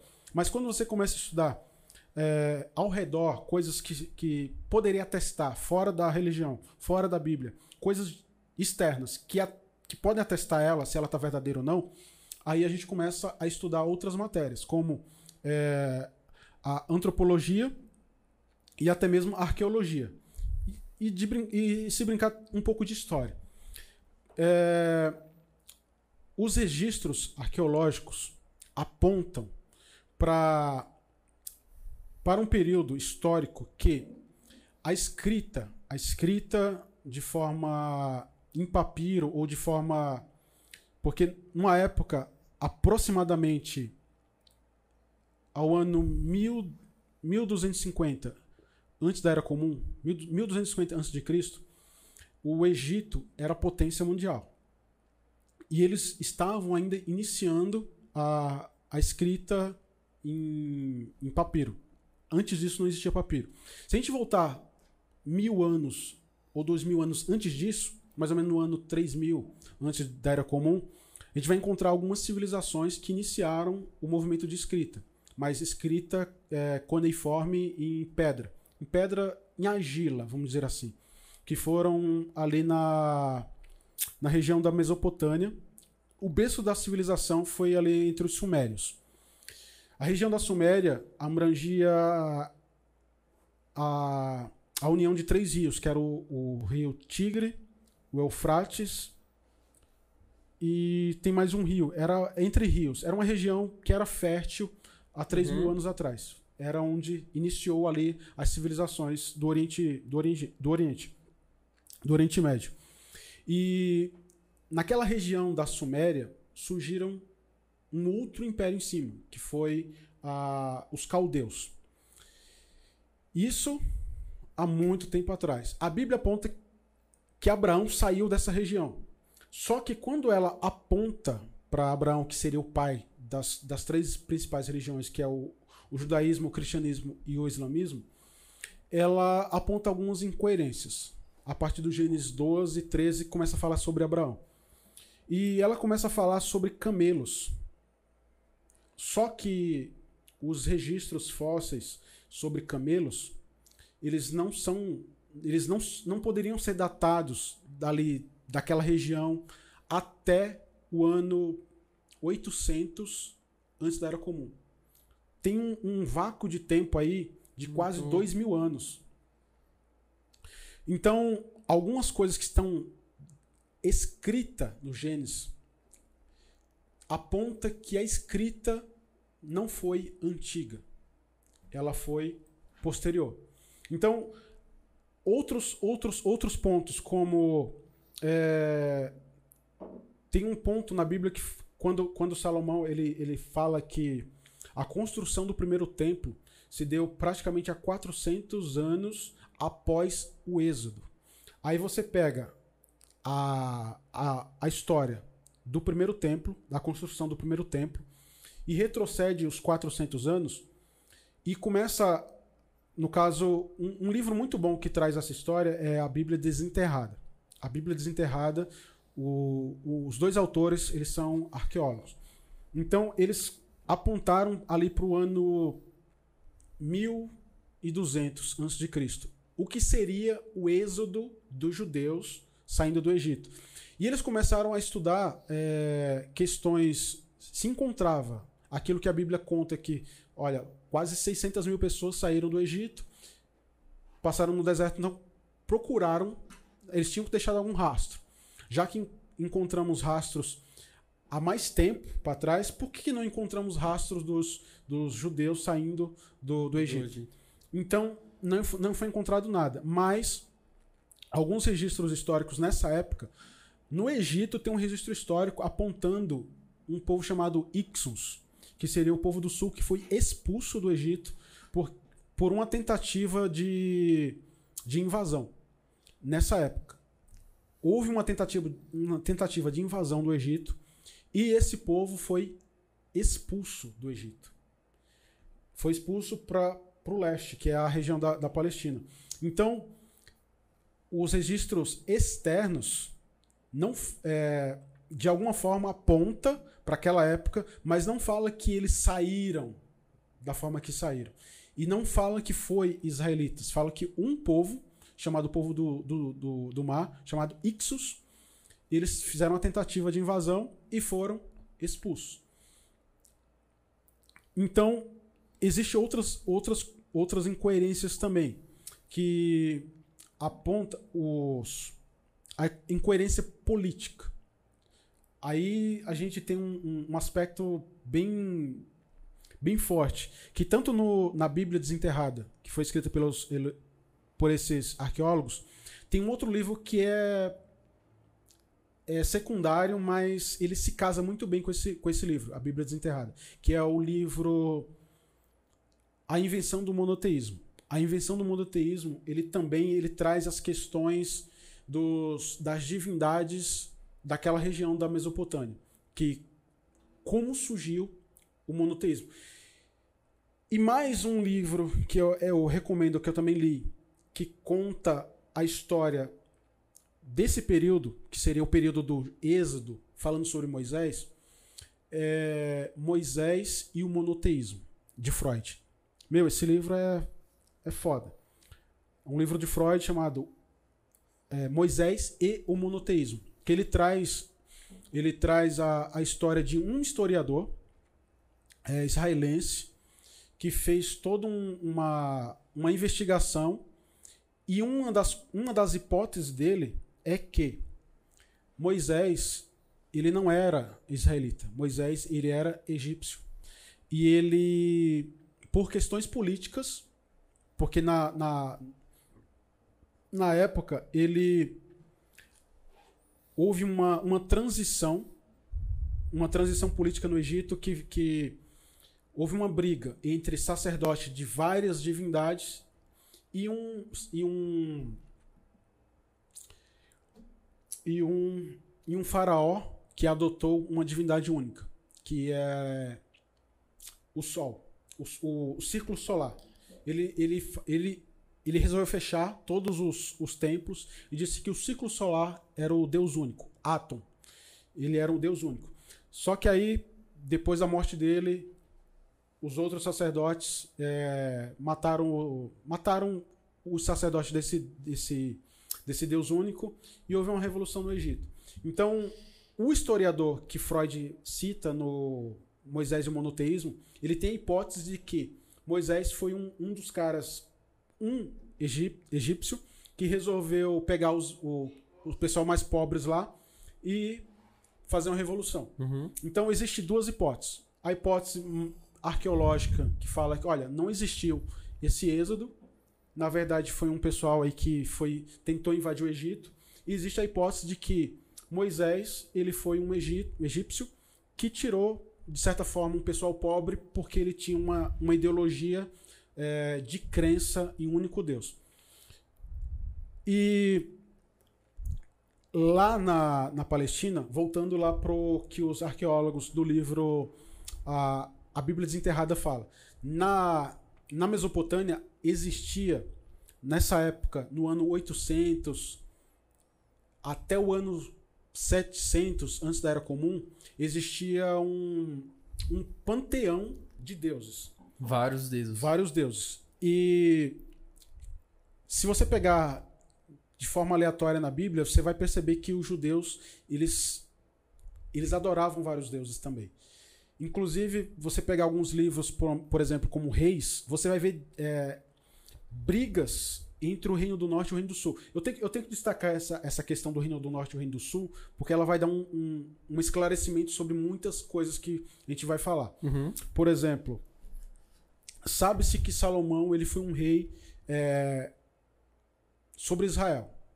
Israel ele era unificado até o reinado de Salomão. Só que depois do reinado de Salomão, ele teve um filho que ficou com o reino do sul, com a parte sul de Jerusalém, que é chamada Judá. Só que Israel eram 12 tribos e 11 tribos ficaram com o norte. Que ficaram na região do norte. Então o reino ficou dividido entre norte Isso. e sul. O pessoal do sul eles tinham uma crença diferente do pessoal do norte. Isso vai ficar destacado quando a gente falar sobre o livro de Samuel e o livro de Crônicas. Mas os historiadores destacam que os primeiros livros foram escritos na época do rei Josias, que estava ali. O rei Josias era um rei de Judá, o reino do sul. E no ano 700, antes da Era Comum, o que aconteceu é, no contexto da região? É, a Síria, no, no norte da, no norte da Palestina, bem em cima, a Síria era um, um país extremamente é, militar. Ele havia dominado, conquistado várias regiões. E o Egito já estava em decadência. A Síria, ela veio e dominou a região do norte, porque naquela época existia é, uniões políticas, só que questões como impostos não pagos, é, uma, uma potência podia vir levar todo mundo embora, presos como escravo. Então a Síria veio no ano 700, levou todo o reino do norte para a Síria. Uhum. Levou escravizado. Só que o reino do sul permaneceu pagando seus impostos. E nessa época é, é notório no texto em ver que houve uma houve uma vamos dizer assim uma renovação seria uma renovação carismática entre os judeus porque foi encontrado os arqueólogos até quase quase fazem isso aqui ó. Foi encontrado um livro de Deuteronômio que fala sobre as leis do Velho Testamento as leis da Torá. Foi o primeiro livro que foi encontrado é, que fazia com que as pessoas se arrependessem, porque aquele que se desviassem das leis de Deus, e Deus, na, nessa época, não era chamado de Deus. Deus, esse, essa palavra Deus, ela nasceu na Grécia. Deus, o Theos. Na verdade, os deuses na época eram chamados de pelo seu próprio nome. E naquela época, a divindade dos judeus, ela tinha um nome. Pros do norte, eles chamavam de El. El- Elo? El. El. E às vezes chamava Elohim também. Só que pro sul, eles chamavam de Javé. E ali nasceu um movimento chamado Javé Único. Mas o aí a gente pega a o conceito que o, o escritor do livro o, A Invenção do Monoteísmo ele usa, que é no panteão da, da Palestina, o panteão da, da região ali, El, ele era uma, uma entidade primordial. Ele tinha seus filhos. Só que El, ele, ele era casado com Aserá. Aserá era uma deusa mulher que ela foi muito é, conhecida entre os próprios judeus. E Javé era o filho de El. Que é o da outra parte Isso, do sul. do sul. E ele foi adotado como Deus único. Ele foi adotado como Deus único, sendo que ele não era um Deus primário. Aí houve a grande, aí a, a grande confusão que a, a maioria das pessoas é, que não estudaram mesmo religião, elas não entendem. Não existia o livro de Gênesis, não existia o livro de Êxodo, não existia o livro de Números. Nessa época surgiu um, um grupo que na na tradição literária eles falam que esse grupo eram os deuteronomistas. Eles separam a, a escrita do Velho Testamento de formas literárias assim: Eloístas, que acreditavam que Deus era El, os Javistas, que acreditavam que Deus era Javé, os Deuteronomistas, que acreditavam na fusão desses dois, mas era mais pro lado javista. Mas eles estavam. eram uma religião mais dogmática. E existia os. Tem mais, tem mais duas. Tem mais duas linhas de, de, de crença na, na tradição literária. Mas, em tese, em suma, em suma, é assim. Assim como a gente vê hoje o cristianismo dividido em várias, em várias, em várias vertentes, por exemplo, o Testemunho de Jeová acredita que Jeová é Deus e Jesus não é Deus. Ele é um filho de Deus, mas não divino. É, os adventistas acreditam que tem que guardar o sábado. E acredita na trindade, mas não como a igreja católica. É, existe o cristianismo que acredita que Jesus ele é o próprio Deus encarnado e não tem trindade. Existe o grupo cristão também que acredita na trindade. E existe o cristianismo é dividido, Dividido em vários pedaços. vários. Existe o cristianismo que acredita no, no livre-arbítrio e o cristianismo que acredita na predestinação. Eles brigam entre si. Existe cristianismo para todo gosto. Então, no judaísmo também era assim. O judaísmo, a divindade para eles era. Aí sim a gente está falando entre o reino do norte e o reino do sul. O reino do norte, eles acreditavam que. é, não, o reino do sul, eles acreditavam que Javé, até esse ponto, ele era um deus que fazia o bem e o mal. Não existia uma figura O do, da parte do sul. isso. Eles não, eles não acreditavam que existia um oponente, uma, uma figura maléfica. Diabo. Diabo. Não, não existia isso no, no Ele judaísmo. já fazia o papel do Isso. Ele, ele fazia o bem e fazia o mal. Aí a gente pega. é, aí agora a gente pega um dos trechos. Porque assim. Tem um, tre- um trecho em 2 Samuel. Se eu não me engano, está no capítulo 24 ou 22, que fala sobre o censo de Israel. Esse, isso foi escrito antes do cativeiro. A gente está no período antes do cativeiro da Babilônia, que aconteceu ali no ano é, 600 ou 500, mais ou menos. Eu não estou com a data exata. Mas é, muitas coisas eram, eram passadas de pai para filho de forma oral, sabe? Não tinha nada escrito. Mas naquele período surgiu um grupo que resolveu escrever algumas coisas, principalmente coisas da monarquia. E a monarquia ali tinha, um- tinha uma vontade. Quando o reino do norte foi para a Síria, o reino do sul ele ficou dominando tudo. Então nasceu ali um, um grupo que falou: olha, é, Javé é Deus e, e ele faz o bem e o mal. Aí resolveram escrever lá no Deuteronômio, inclusive, que ah, eu sou Deus que faço a luz e crio as trevas. Eu faço o mal e crio o bem. Eu dou a vida e tiro a vida. Isso é um trecho javista e deuteronomista. É, que na figura de Deus está o bem e o mal. Só que aí tem um, tem um trecho na Bíblia que isso está notório, que é o censo de Israel. Eles pegaram um trecho que foi falado de pai para filho, que é o que conta assim: é, e Deus colocou no coração de Davi a contar o povo e ele contou o povo. E no final fala que Davi, depois de contar o povo, Deus ficou bravo com ele e resolveu castigar Israel porque Davi contou o povo. Mas foi ele mesmo que mandou Davi contar o povo. Só que esse trecho ele foi escrito ali perto do ano 700 antes, de Cristo.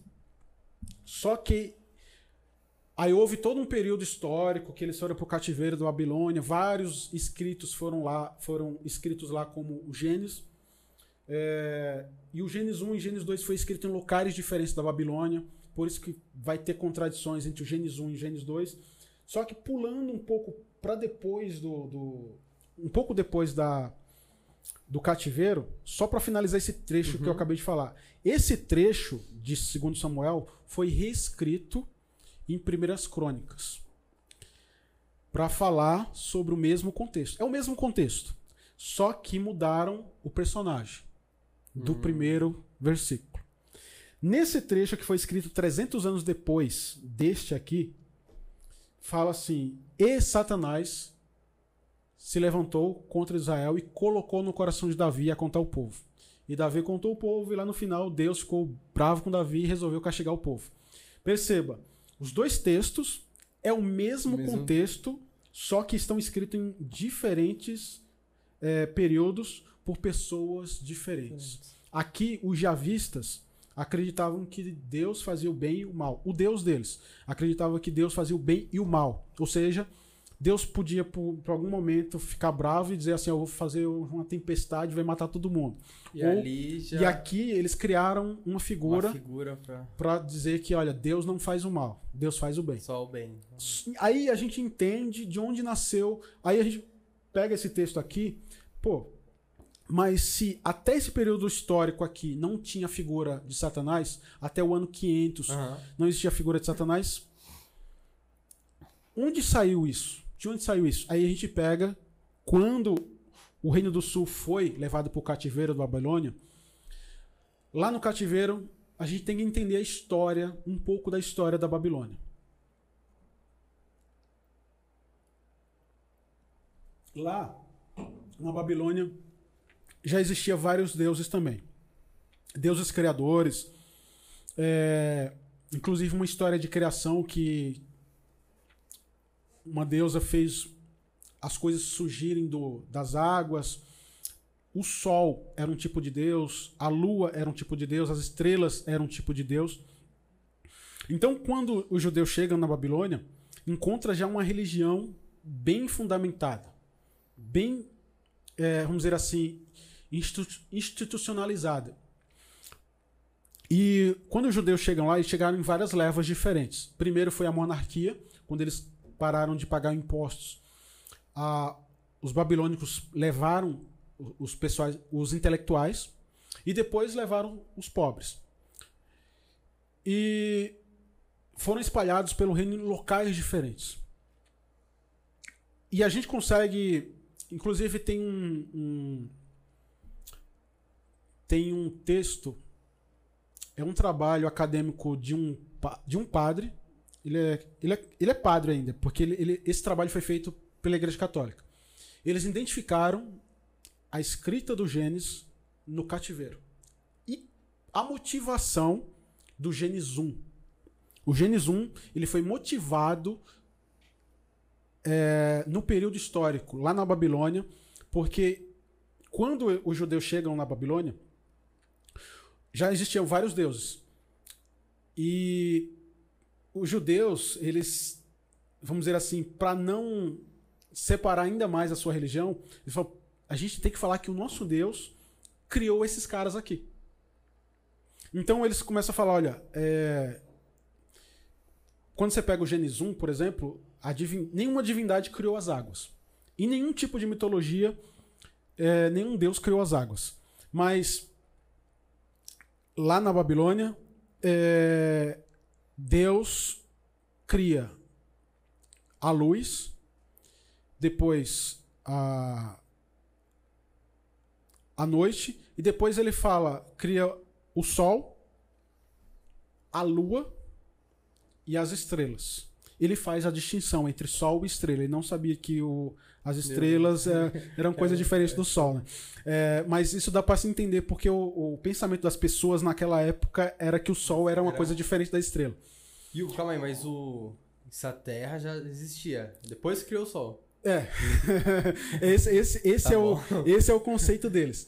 É, Mas dá pra entender isso, porque eles estavam dentro de uma, de uma mitologia que o mundo deles era pequeno. É rapidinho, aí eu vejo essas incoerências, aí eu falo pra alguém, a pessoa fala, ah, mas é, é figurativo isso, né? Ele, ele criou isso como uma forma figurativa, sempre se justificando, nunca querendo ver o que realmente estou falando. Meu, faz sentido isso? Hoje, no mundo atual, tecnologia, tudo que você já viu, tudo que é comprovado, faz sentido o, a, o, o- a Terra ser criada depois do Sol?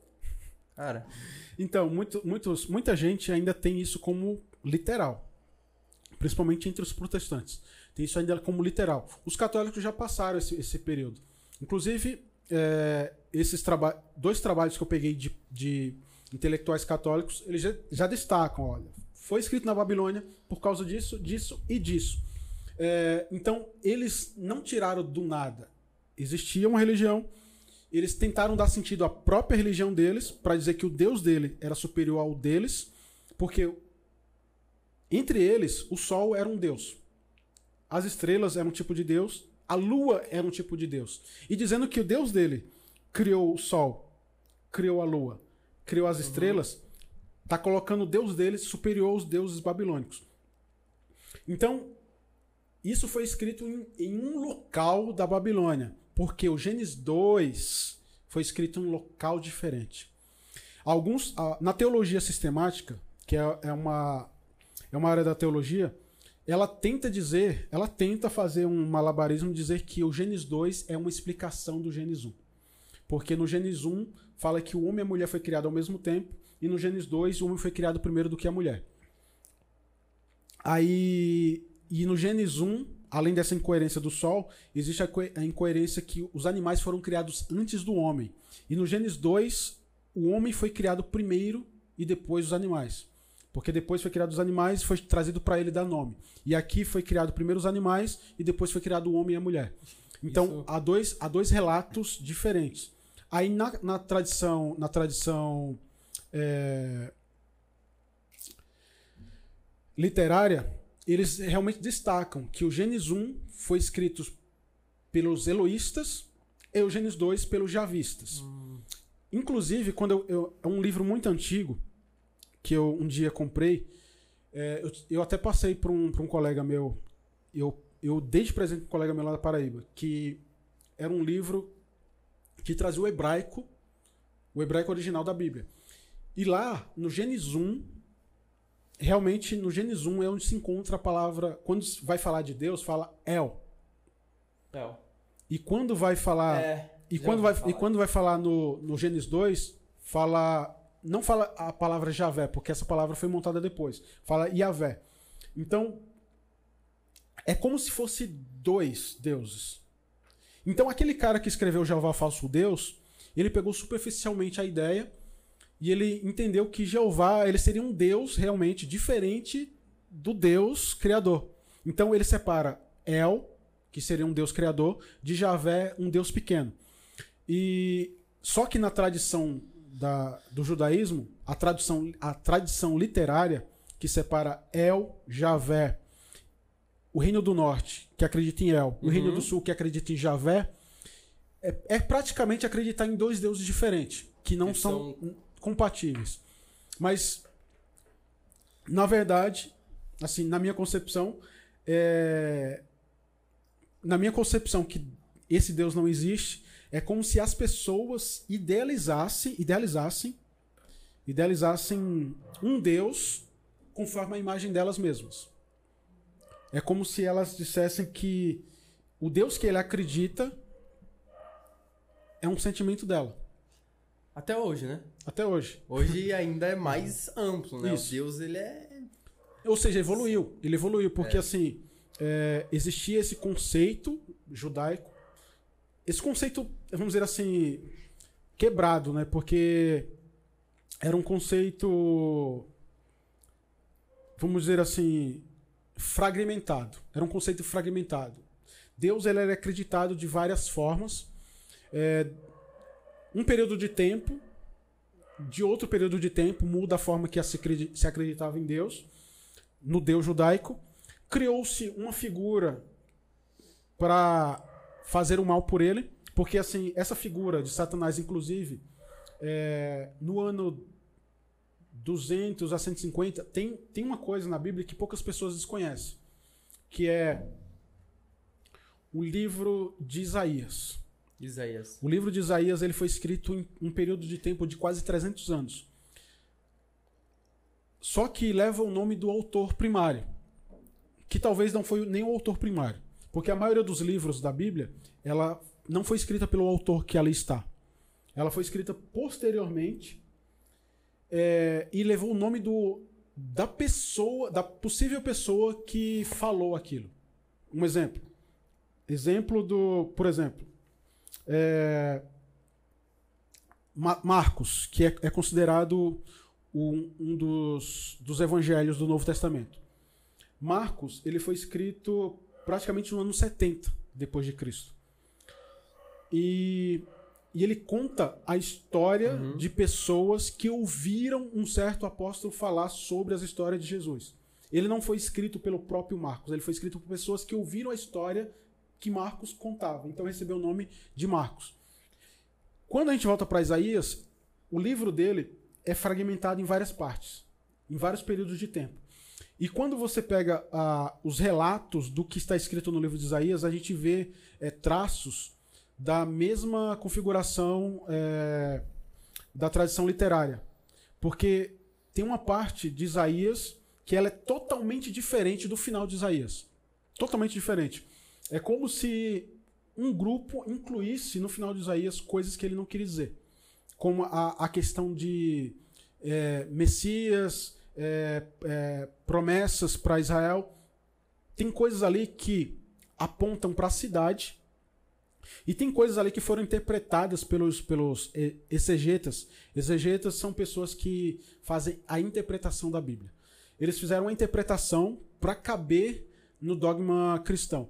E muitos dos livros que foram criados ali aproximadamente no ano 200 antes, é, antes de Cristo, de 200 até 100 antes de Cristo, foram alguns livros como Daniel, Jó e parte de Isaías e um livro apró, dois livros apócrifos que era o apócrifo, a revelação, o Apocalipse de Isaías e o apócrifo de Tomé, no Tomé não, o de Enoque. Foram escritos a, aproximadamente ali a 100, a 200 até 100 antes de Cristo. Foi um período histórico a qual é, existia ali um dos, um dos generais de Alexandre, chamado Antíoco Epifânio, ele ele estava dominando, ele estava fazendo guerra contra os judeus. Foi a época dos Macabeus. A, época, a história dos Macabeus você só encontra na Bíblia Católica. Na Bíblia Evangélica não tem a história dos Macabeus. Foi um período histórico conturbado para os judeus. Calma aí. Os dois são é, praticamente o mesmo segmento, só que tem coisas diferentes. Isso. Tem, se eu não me engano, tem 14 livros a mais a Bíblia Católica. E a. O que aconteceu que tirou? Então, a- Foi tirado, no caso, né? é, Porque a é católica que- veio primeiro. é que assim, a católica teve um concílio, o concílio que escolheu os livros que, na verdade, teve vários concílios. Teve o, o concílio judaico que aconteceu na antiguidade, praticamente no reinado de Alexandre, aconteceu um concílio entre os judeus que foi, foi criada a Septuaginta, que era um- uma, uma Bíblia grega, uma Bíblia grega do Velho Testamento. Não era a Bíblia oficial, não era a original, não era, vamos dizer assim, a, a antiga. Foi, foram, foram, foram pegos vários, vários livros que vários vi- livros do, do Velho Testamento não existem mais. Você sabe dizer o, o significado da Bíblia? Ah, é. Ela é um, ela é um compilado de vários compilado livros. de livros, né? É como se fosse uma biblioteca. Hum, tá. Então, foram escolhidos anciões entre Israel e eles escolheram os livros que seriam ou não é, juntados no Velho Testamento. Essa foi criada a Septuaginta. É, só que aí no futuro, os cristãos eles tinham a, a Bíblia judaica como porque o, o cristianismo ele não nasceu para ser uma religião unificada, assim, uma religião diferente. Ela era para ser uma atualização do judaísmo. É, Só que aí foi tudo mudado com o, vamos dizer assim, o criador do cristianismo, que é Paulo. Depois Como de? Paulo, Paulo, Paulo. o apóstolo. Paulo que, vamos dizer assim, foi o fundador mesmo, porque ele, ele tinha a ideia de separar a lei e a graça. Ele foi o, o, o cara que falou, olha, os judeus esperam a promessa terrena. Em Gálatas capítulo 4 e 5, ele destaca claramente que é, aqueles que tentassem se justificar pela lei, eles estariam saindo de Cristo. É, é como se separasse. É como se Cristo fosse uma coisa diferente do judaísmo. O judaísmo é uma coisa e Jesus era outra. É como se aqueles que dissessem que estavam em Cristo e continuassem guardando as coisas da, da velha aliança, eles estariam de alguma forma tentando se justificar perante a lei. E essa justificativa faria com que eles se separassem do sacrifício de Jesus, porque para Paulo, para se, se aproximar de Cristo era só acreditar no sacrifício. Só que muitos judeus na época eram cristãos. E para muitos deles era importante a, a guarda do sábado, era importante o, a circuncisão, era importante várias coisas que, ele, que eles consideravam é, um sinal de Deus com o pai deles, que era Abraão. Só que aí Paulo disse: não, nada disso. É só crer em Jesus que está tudo certo. Então, houve a, a primeira dissidência do cristianismo nasceu lá no, no primeiro século. Já o, o- o cristianismo já se dividiu em dois: o, o cristianismo judaico com a igreja de Jerusalém e o cristianismo dos gentios. Que Paulo falou: olha, eu vou para os gentios. Os gentios eram as pessoas que não, não nasceram no judaísmo. E os outros apóstolos, Pedro, Tiago e João, Isso já no começo já no começo dividiu, já começou a dividir. Já começou. E, e os outros apóstolos ficaram com os judeus. E Paulo com aqueles que não nasceram judeus. Então, a partir daí, eles começaram a criar. é, Paulo começou a escrever é, cartas para normatizar como os cristãos deveriam viver. E essas cartas, no caso, é considerado que ele escreveu 13 cartas que estão no Novo Testamento. E isso foi juntado depois com o que eles aceitavam do Velho Testamento. Só que aí a Igreja Católica aceitava mais livros do Velho Testamento. Só que aí quando houve a grande divisão, lá no ano 1500 e alguma coisa, quando Lutero resolveu separar da Igreja Católica, por motivos de, de crença, eh, surgiu o protestantismo.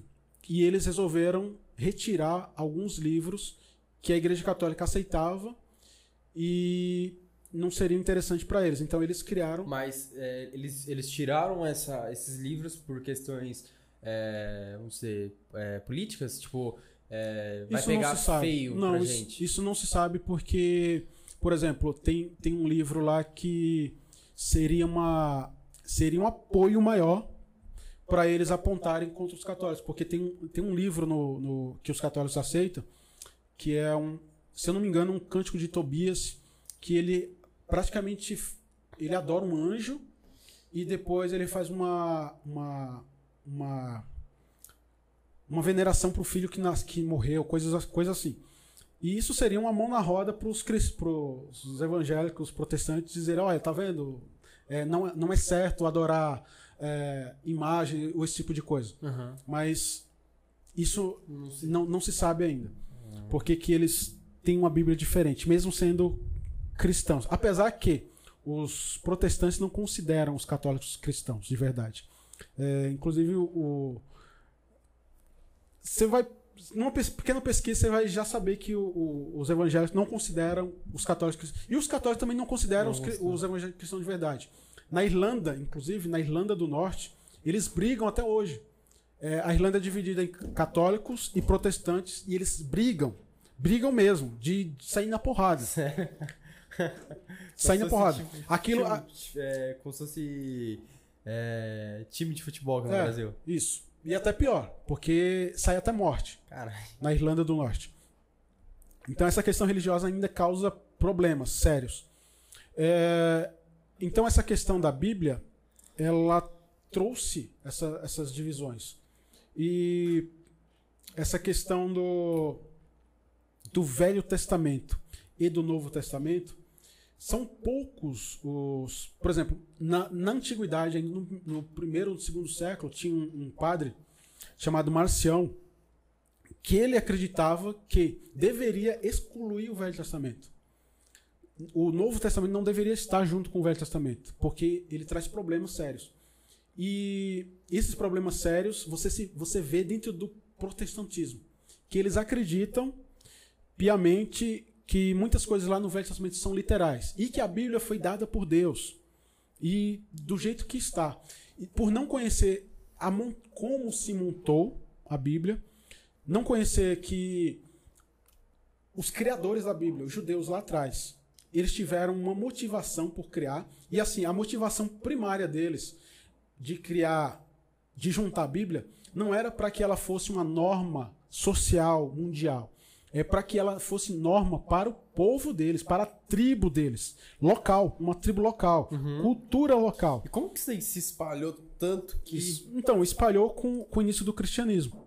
O cristianismo no primeiro século, até o terceiro século, ele era uma, um ramo do judaísmo. Ele é, ele, o judaísmo não considerava aqueles que acreditavam em Jesus como, vamos dizer assim, uma religião. Era uma seita, era mais uma seita judaica, porque dentro do judaísmo existia várias seitas, como os saduceus, os fariseus, os essênicos, os tinha era, era partido. Era partido em várias. Então, o, o cristianismo era, era, no início, bem no início, era chamado de os nazarenos, que seguia Jesus de Nazaré. Só que aí ele foi ganhando forma entre os pobres. E quando houve o, a destruição do templo de Jerusalém, quando Roma chegou e destruiu Jerusalém, houve uma dispersão dos judeus, e essa dispersão dos judeus também fez a dispersão dos, dos cristãos pelo império. E os cristãos ficaram separados em várias localidades. Só que os cristãos, eles se organizaram. Os judeus, eles não se organizaram tão bem quanto os cristãos. Eles se organizaram e criaram as suas igrejas. Uhum. Mesmo sendo, mesmo no império, não, não sendo considerado, vamos dizer assim, é, legítima ou legal, eles eram grupos ilegais. Só que aí houve uma. O que fez a grande mudança foi por causa de um imperador chamado Constantino. Constantino, um dos imperadores romanos, até, até antes dele, todos os imperadores é, era avesso a qualquer outra religião se não fosse a religião romana. Então, quando Constantino, segundo consta, ele ele teve um sonho, segundo consta, nunca vai saber que isso foi verdade. Ele teve um sonho que ele vencia uma guerra e nessa guerra ele sonhava com a cruz descendo do céu e existiam muitas disputas no império e ele queria unificar o império. Então, com essa tentativa de unificação política, ele resolveu unificar com a, com a, a maior parte da população pobre que estava contra o vamos dizer assim, o status da, da sociedade eram considerados cristãos. Então ele resolveu unir o útil ao agradável. Ah, vou ser imperador. Para eu ser imperador e unir tudo, eu vou ter que unir com esse pessoal aqui. Então ele foi, oficializou o cristianismo como a religião oficial do império. Então foi a partir daí que o cristianismo ganhou forma mesmo como religião principal. Aí é o que a gente conhece É o hoje. que a gente conhece hoje. Mas ela, mas assim, ela teve que adotar várias outras coisas que existiam nas outras religiões da época. Ela mistificou é, coisas que a religião na, na- em Roma já existia. Ela começou a absorver coisas para ela como se fosse dela. Mas na verdade tem muitas coisas, muitas festas religiosas no cristianismo que não é, não é do cristianismo. Ele pegou do chamado paganismo, que é a religião da, de Roma, ele puxou para ele para que, que convertesse outras pessoas. Hoje, hoje você se considera uma pessoa o quê? Eu sou ateu. Ateu. Ateu, Ateu- pra quem não sabe o que, o que é isso. É, do grego ateu. É, contra a ideia de Deus. Ou seja, não é contra a ideia de Deus. É, vamos dizer assim, É porque sempre quando tem um A na Existe frente isso. É, é como se fosse o oposto. o oposto. Dizer assim. Mas na verdade, é aquele que não acredita que há um Deus. Mas é, hoje em dia podemos dividir o ateísmo em duas vertentes assim. É, alguns estudiosos separam em dizer que existe aqueles que acreditam na não, não da acreditam na inexistência e aqueles que negam ah, os argumentos a favor da existência. Ixi, qual que é a diferença? É que aquele que acredita na inexistência, ele é o total oposto do que acredita. Uhum. Porque ele acredita, assim, o que, Ah, tá. o que acredita, acredita que Deus existe. E o que acredita na inexistência, ele tem uma crença que não existe. Uhum. Mas, por outro lado, existe, como eu, o que se baseia mais no naturalismo. No naturalismo, é, quando, do lado do- dos teístas, trazem argumentos dizendo que Deus existe, ó, Deus existe por causa disso, ou por causa disso, ou por causa disso. Não é argumento suficiente para que eu acredite. Eu não tenho a, a, a crença na, não na inexistência. Eu apenas eh, nego a- os argumentos a favor da existência. Mas, por exemplo, eu posso dizer com base em tudo que eu estudei que todos os deuses que tentar, com todas as ideias de deuses até aqui mostradas e reveladas através de um livro, através de uma religião, é, eu consigo dizer não tem não tem lógica, não tem cabimento é, natural para que isso seja verdade. Mas eu não descarto a ideia de ah, um Deus ainda não revelado. Fora, Porque assim, o que a gente sabe sobre o universo é apenas 5%. É, o universo é, é tão grande, mas tão grande. Às vezes eu faço a analogia do. Você escreveu Deus aí da tatuagem, né? Mostra pra câmera. É, 14 anos, cara. É, eu faço a analogia da bactéria. Nós, no nosso corpo, nós temos. Eu estava, inclusive, lendo um livro de uma bióloga que ela destaca: nós temos células humanas. Aham. Nós temos 10 trilhões de células. Só que de bactérias nós temos cerca de 100 trilhões de bactérias. Nossa. Nós temos, nós temos quase 10 vezes mais bactérias do que células humanas. No corpo inteiro. Dentro, fora, em toda parte. Principalmente no, no, no estômago nós temos como se tivesse vários planetas dentro da gente. Uhum. E essas bactérias não têm ciência, consciência do, do, do externo. Então, eu não descarto a possibilidade, por exemplo, de da ideia dos vários mundos. É, um universo ser apenas uma célula gigante que a gente está dentro e fora desse universo tem, uma outro. tem um outra, uma outra, um outro organismo, sei lá, de, outro, de outra espécie. Isso eu não descarto. Aham. Mas tudo que foi mostrado até nós em dizer assim, olha, isso é um Deus criador, isso é um Deus 100% bom, isso é uma entidade, isso aí tá tudo não tem condições. É, eu, eu particularmente, você falou você é tatuado aí, tem Deus na mão, você que eu sou hipócrita. Eu, eu tenho ciência assim, cara. Eu acho que o ser humano, ele tem a necessidade de, de ter um sentido. Então, ele tem que criar alguma coisa. Ele tem que ter alguma coisa que criou ele. Tem que ter um sentido, cara. Eu, eu, vou, eu vou assim, eu vou mais por esse, esse pensamento. E tanto é que eu acho que o ser humano ele é muito egoísta de achar que o, existe um ser que preparou ele ali e, tipo, os animais. é, acontece tanta desgraça é, barra com, com os animais, com outras, outras espécies, que a- a- nós mesmos é, fazemos isso. E, tipo assim, além, isso, além de tudo isso, a gente ainda fica é, se colocando no centro. Não sei, por questão de, de, de- Como que eu posso dizer? É, necessidade de, de, de ter um sentido. Cara, imagina, a gente é um ser que, que consegue. é, é, não sei, diferente do. do, do-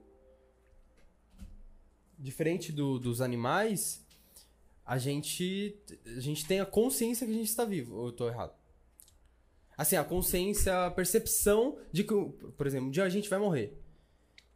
Correto? Os animais ele tem essa percepção também? Então, al- alguns, inclusive, alguns animais, inclusive o, o Emile Duncan, ele, ele fala brevemente sobre isso, assim, quando ele, ele faz a distinção que alguns animais têm a, uma percepção, quando eles entram no lugar que outros animais morreram, eles têm medo. Mas, Hum. mas isso pode ser explicado pelo cheiro de sangue, algo do tipo. Mas, é, sumariamente, a gente pode dizer que só, o- assim, apenas os humanos ele tem consciência plena sobre a morte. Sobre a morte.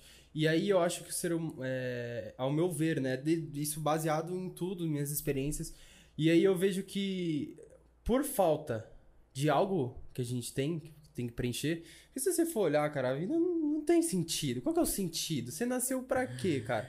Aí a gente tem que criar algum sentido. Porque senão, tanto é que as, pesso as pessoas mais religiosas que eu vejo é porque ela tem uma falta. E quando eu começo a conversar com elas, é, eu, eu, eu, eu consigo perceber essa falta de algo. A falta de algo na família, a falta de, a- falta de alguma coisa nela. E aonde que ela vai atribuir isso?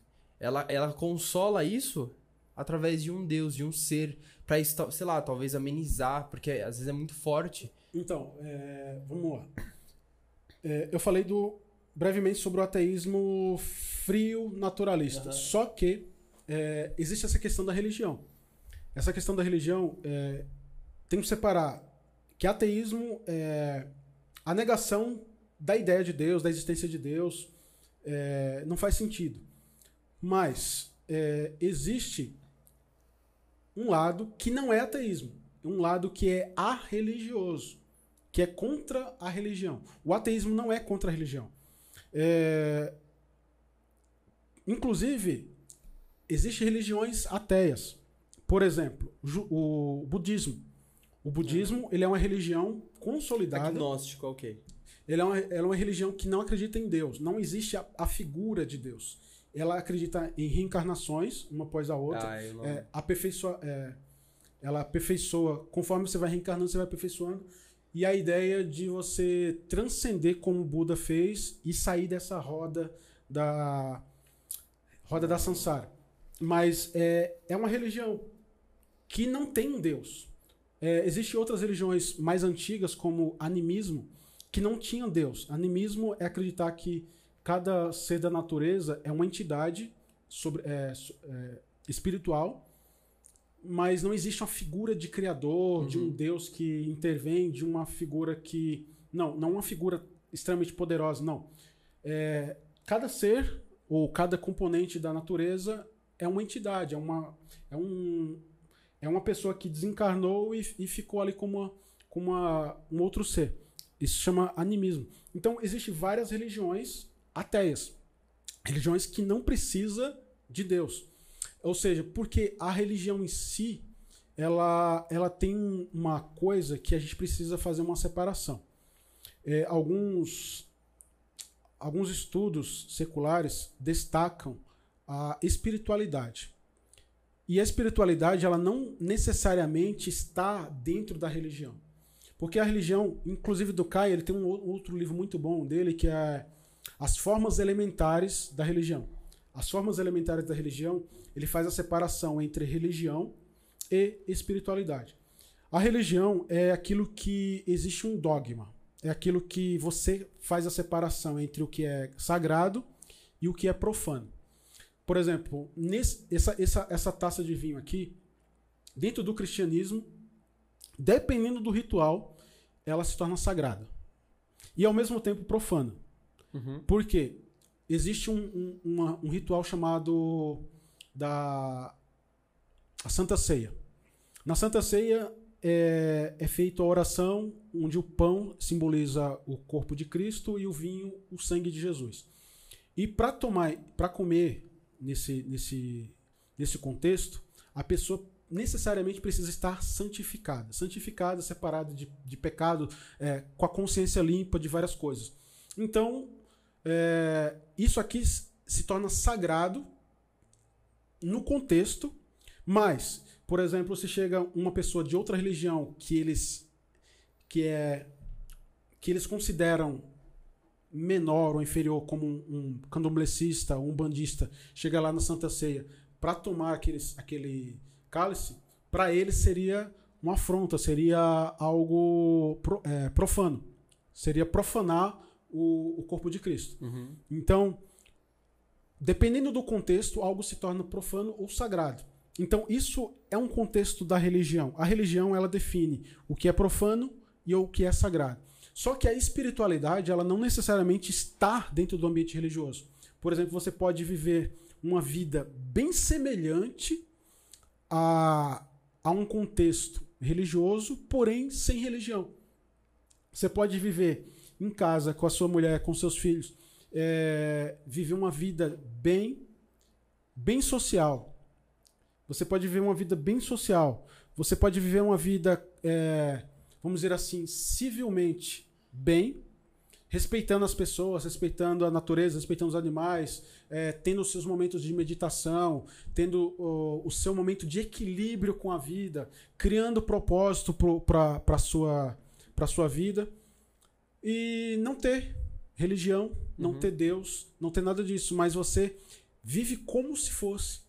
Isso é um meio de espiritualidade, porque espiritualidade, para algumas pessoas, é buscar o divino, é compartilhar algo com as pessoas ali no, no meio de.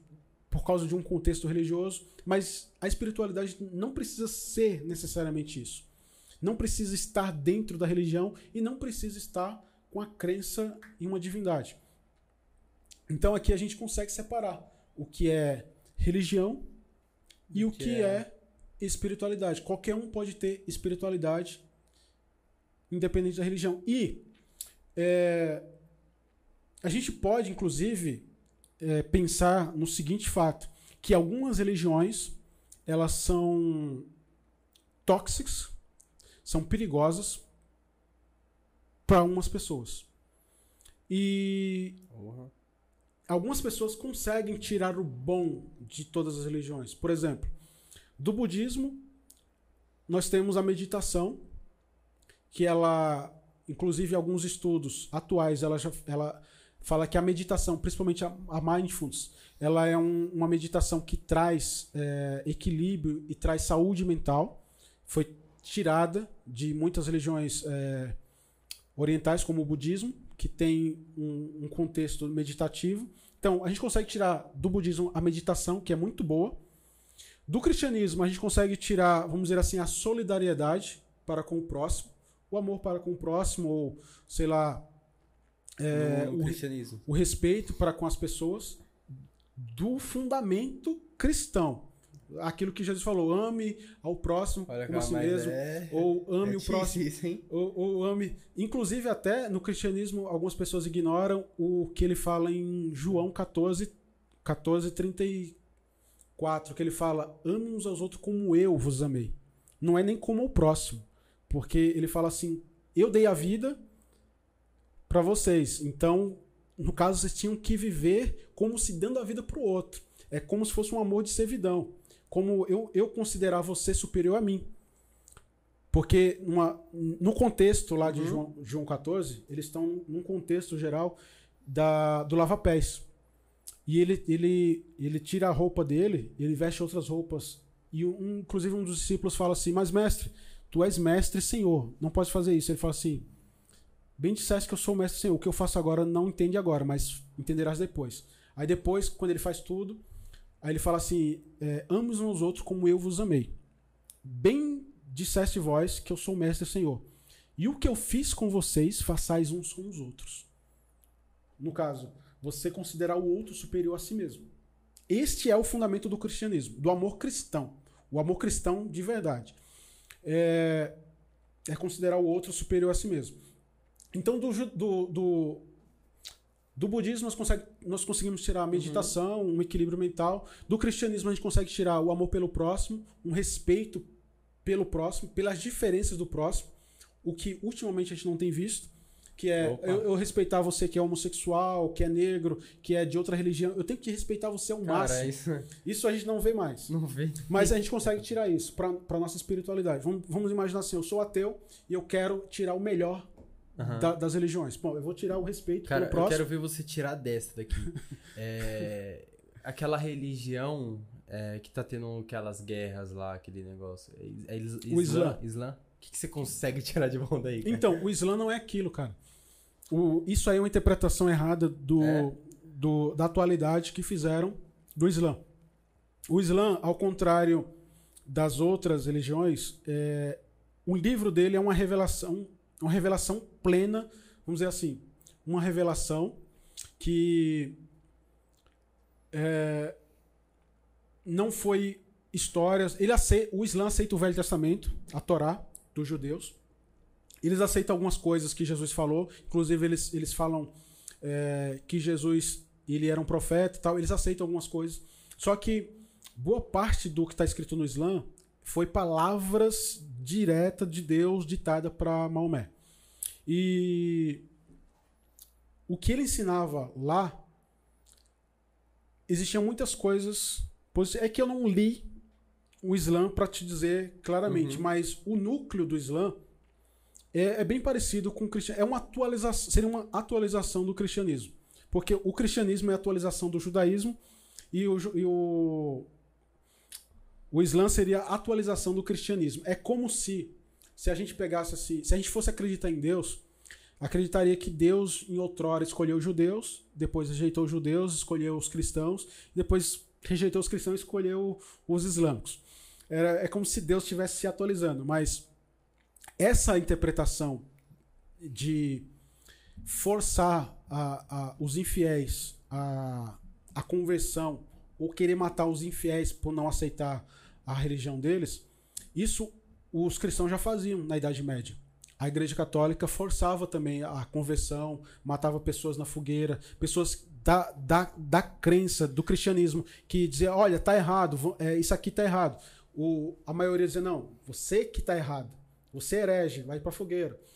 Então, teve muito disso. Só que o cristianismo conseguiu, vamos dizer assim, depois da reforma, se, se, se apaziguar. Foi depois da Idade Média? É, Isso. foi- Só que aí o Islã. O Islã era, era, vamos dizer assim, pacificador. Só que ele teve várias guerras também com, com os cristãos. Porque, assim, na expansão do Islã, no ano. Se eu não me engano, no ano 600 ou 700 depois de Cristo, o Islã expandiu muito. Porque eles. Eles. Eles foram. Vamos dizer assim, eles fizeram várias descobertas. É, eles fizeram várias conciliações de descobertas científicas, sabe? Então, eles começaram a, a expandir o território deles. Inclusive, eles fizeram guerras contra os, uma das cruzadas dos do, cruzada católica foi para impedir com que os islâmicos eh, expandissem o território até Jerusalém, porque o Islã eles expandiam na, na África do Norte inteira, na região da África do Norte inteira, Egito e tudo mais. Só que quando foi indo expandir para a Palestina, os católicos eh, impediram, fizeram guerras. Foram várias guerras. Então, no início não foi assim. Então vai, pode chegar um período histórico, futuro, que os grupos radicais islâmicos vejam que a violência não faça sentido. Mas precisa-se, vamos dizer assim, estudo. Porque o, o catolicismo ele só retrocedeu quando eles estudaram mais, quando eles se expuseram a estudar. Uhum. E assim também acontece com, com qualquer outra religião. Por exemplo, os medos. Por que, que o, o líderes, líderes protestantes têm medo que os fiéis façam uma graduação ou, é, ou se intrometam com outras pessoas de culturas diferentes? Porque, inclusive, até tem uma pregação do Silas Malafaia que fala que em três meses que o, o crente começa a fazer a, Nossa, a faculdade, ele começa a, a questionar o pastor, a se desviar da igreja, porque eles querem manter o controle social ali. Quanto. É, tanto medo. Cara, ó. Eu não. Eu conheço. Meu, eu não conheço. Eu, eu- sendo muito sincero, eu não conheço. De todas as pessoas que passou na minha vida. Eu, se você conhecer uma ou duas pessoas que foi porque ama, é difícil. Tudo é medo. É medo de medo de ir pro inferno. É medo disso, é medo daquilo, medo. Só medo, medo, medo, medo, medo, medo, medo. Tu vai um dia na igreja. Uma vez eu fui num- numa igreja, não vou falar o nome aqui. E aí o pastor começou a falar: Ah, você sabe por que a terra tá ficando mais quente? É o inferno, não sei o quê. É que quem não aceitar Jesus, não sei o quê, vai ser queimado. Cara, imagina, tu tá sensível, sei lá, você tá procurando algo. E aí, puta, mano, você queimado, você. Meu, tá maluco? Não, vou ficar. E outra, essa mesma igreja, se você. Se você chegar lá, vestido assim, vai sentar aqui, pá, não sei o quê. Tá? Um, uma ou outra pessoa vai te receber bem, mas na saída, eles vão fazer uma volta assim, outros aqui, outros aqui, e você vai ficar aqui, ó. Eles, eles não te acolhem. Quando você entra, quando você tá ali dentro, aí você é acolhido. Você então entre eles. Quando você passa pra rua, quando tá a pessoa sozinha, ela te cumprimenta. Quando estão em grupos, eles não te olham na cara. Então, é porque você, você é restringido. Você acaba tendo uma limitação. E, ó, a grande maioria das pessoas, ao meu ver, cara, eu analiso muito isso. A, a maioria das pessoas que entra nas religiões, é, sei lá, pra se livrar de drogas, se livrar disso, se livrar. No começo vai ou até mesmo pra buscar alguma cura, mas não, não consegue ter uma. Não, não persiste. Não, não é que não persiste, como que eu posso dizer a palavra? Não. Sei lá, passa um tempo e volta. Porque às vezes o problema dela é outro e, e fica tentando achar um- uma justificativa ali, sabe? Quer, quer achar um caminho por aqui. E nisso, é, o, que, o que a grande maioria, vou dar um exemplo das drogas, né? A grande maioria é, param de andar com pessoas que usam, que incentiva, aí é um, um escape pra você sair, né? Você consegue sair da droga, você tem um novo vínculo de amizade ali, que você fica preso, mas depois vai voltando de novo, entendeu? Então eu. A, a, a- porque você começa a ver que você não tratou você. Você só fugiu do que é você. Você não entendeu por que, que você tem que parar com isso. Você só fugiu pra, sei lá, tentar ser aceito em outro. Sei lá, cara. É, é o que eu acho, é o que eu penso. Posso ser que outra pessoa venha aqui e fala, não, não é bem assim. Eu passei por isso e é diferente. É, a- algumas religiões precisam se s- adaptar e evoluir. Principalmente no. Por exemplo, tem um grande problema na, na religião cristã que você avalia a questão do perdão. Por exemplo, é, você estupra, mata e depois você só pede perdão e tá ok. Tá, tá tudo bem. Você vai, você vai pro, você vai, você vai pro céu do, do da pessoa que você estuprou lá. Imagina só, o estuprado chega lá no céu e encontra seu estuprador. É, é um pouco injusto, mas pro, pra cabeça do, do, do cristão, isso é misericórdia, sabe? Mas para algumas pessoas que, sei lá, não teve a crença cristã, mas viveu uma vida, vamos dizer assim, espiritualizada, viveu uma vida bem, não teve problema com ninguém, só não acreditou em Cristo, só não acreditou em Jesus, vai pro inferno. Que essa é, é uma é uma é uma mentalidade muito pequena. É muito, eu acho que é muito, como fala? É, é um Deus muito ignorante, né? É um Deus muito egoísta. É um Deus muito humano. É, porque você só serve se você tá ali reverenciando e fazendo o que quer. Não tá ali, então não serve. Não importa as suas ações. Não importa seu caminho, sua trajetória, isso não importa. Só importa que você esteja ali todos os dias. Se você for uma bosta de marido em casa, bater na sua mulher todos Tanto os é que- chega lá, você pede perdão, tá tudo certo, você vai pro céu. Tanto Você é tá que- Lá, entende? Tanto é que eu, eu, eu particularmente, eu tenho um, um- os meus valores e minha ética, ela não é, ela não é vinculado à Bíblia. Tipo assim, eu não preciso de um Deus para eu ser uma pessoa boa. Eu não preciso é, acreditar em Jesus para eu ser uma pessoa boa.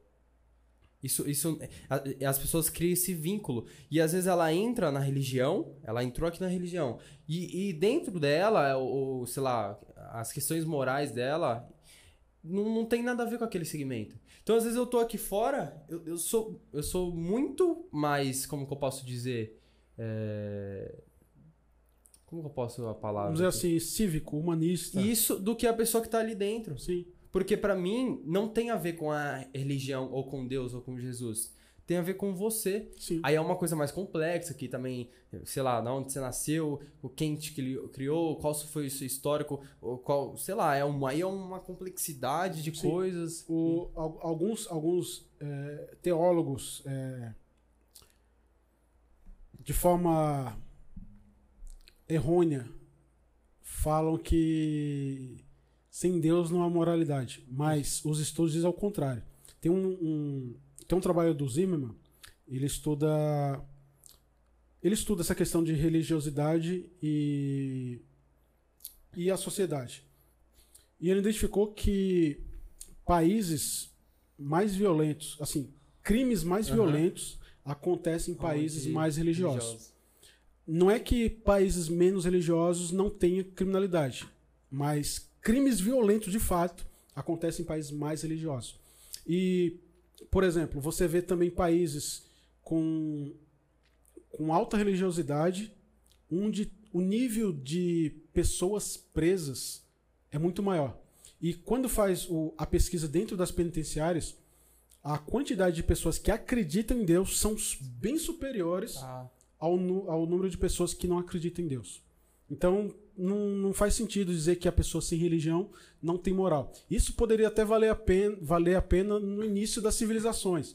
Mas quando as civilizações evoluíram é, e ganharam corpo de moralidade, de ética e tudo mais, é, leis cívicas que, que funcionam de verdade, isso já não faz mais sentido. Porque as pessoas não precisam acreditar num Deus para uhum. frear. Porque o que impede hoje das pessoas não cometer crimes não é se ela crê ou não em um Deus. É, é o Estado ter o poder de punir as pessoas. Uhum. Se o Sim. Estado, se as pessoas têm medo da lei, têm medo de ir pra cadeia, têm medo de, de ser punido de fato, Elas as pessoas não vão cometer crime. Não vão, como na, maioria do, na mente dos religiosos, é que as pessoas não fazem porque Deus, é, porque elas, sei lá, de alguma forma, é porque Deus, elas acreditam em Deus, mas na verdade isso não, não tem nada a ver. Não, eu, eu acho que. Isso acaba. Eu acho que to, todas as pessoas tinham que ter. estudar, cara. Tipo, entender o porquê. Você quer acreditar? Beleza, mano. Só que entenda, questione. Se você questionar, cara. É claro, eu, eu penso assim: que se você questionar, você vai. Você vai acabar saindo, porque você vai ver um monte de incoerência. Mas eu também acho que, é, para você acreditar em Deus, você não precisa ser religioso. Sim. Eu acho que você tem que, meu. Eu, eu particularmente, eu eu não acredito, ao mesmo tempo, eu acho que eu sou muito insignificante no tempo né, na escala tempo do universo, do, do mundo, pra, falar que pra negar tudo o que já aconteceu, sabe? Tipo assim, é, eu acho que talvez exista um ser, só que, tipo assim, ele não tá aqui no ser humano. Ah, graças a Deus choveu. Sabe? Ele não tá aqui, cara. Eu acho que, sei lá, é, eu acho que nem interferência do ser humano ele, ele teve. Ó. Vamos supor que. Não, não, não, é que quando a gente, eu falo de Deus, dá a impressão que é um cara, um homem que. que Sim, porque todo que, mundo aponta, aponta pra esse Deus da Bíblia. Que fala mundo... que ele fez isso, ele fez aquilo. Mas sei lá, sei lá, um, algo que o, os olhos humanos talvez não enxerga, que, tá, que esteja no espaço. Não sei, cara. Ó, tem, tem, tem outras categorias, é, visões da figura Deus, né? É, essa figura Deus do, da Bíblia, ela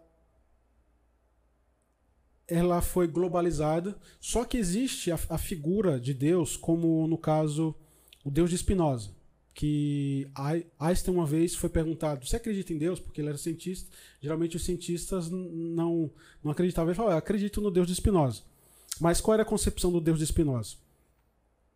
Era uma visão deísta na verdade, panteísta, né? Que o, o, que vem a ser isso? É que Deus ele está em toda parte. Ele está, ele está em tudo que você vê. Ele não é, ele não está, ele não é uma persona. Ele não é uma pessoa consciente. Ele é algo mais separado das coisas conscientes. Ele não é manipulador como na antiguidade se via o Deus da Bíblia, que ele era perso é, pessoal ele se importava com a personalidade, ele se, se preocupava com as pessoas em si, ele era um Deus interventivo. É, então. O Deus Espinosa ele não é interventivo, ele, ele é espalhado. Um, é, os, muitos deístas veem Deus como personificado e quase isso aqui também, é um Deus separado, não interventivo. Porque assim, existe uma escala que o Richard Dawkins, Richard Dawkins é um biólogo é, que depois do, dos ataques de 11 de setembro de 2001, o Richard Dawkins mais é, Sam Harris e mais dois colegas dele, chamado, conhecidos atualmente como os, os Cavaleiros do Apocalipse, eles começaram a, a, escrever livros contra a ideia de Deus, escrever contra é, a, a, ideia de Deus. Uhum. É, falar que a, a, a ideia religiosa ela é a causadora de guerras e tudo mais, por isso que encontramos esses problemas. Porque, por exemplo, uma religião como o Islã mal interpretado, ou o cristianismo mal interpretado, pode causar mortes, pode causar destruição. Então, é, o Richard Dawkins, no livro é, Deus um Delírio, ele faz uma separação, ele, ele, ele cria graus de crença. Assim, no, no nível 1 estaria as pessoas que acreditam muito em Deus. Acreditam ao ponto de dizer assim: é impossível que ele não exista. É, eu acredito tanto nele que ele é mais real do que essa taça de, de vinho aqui. Já no nível 2, estariam os, os deístas. Aqueles que acreditam em Deus, mas não é um Deus que se revelou. Não. É, põe. É um Deus. Um. É um Deus, mas é um Deus que não se revelou é, de alguma forma. E tem o ponto 3, que é um, um Deus panteísta, que ele está em toda parte. Já no ponto 4 seria o agnóstico, que diz assim: olha, eu nem acredito, nem desacredito. Eu, eu não sei. Aí tem no ponto 6 o apateísta. 6, 1, 2, 3. No, ponto 5, o apateísta. Diz assim: olha, é, Deus não existe, mas isso não importa para mim. É como geralmente a maioria das pessoas vivem. É, até, até as pessoas que dizem que acredita vivem como apateísta. Uhum. Fala, Isso não importa para mim. Vive sua vida à vontade. E do lado 6 e 7 tem os ateus.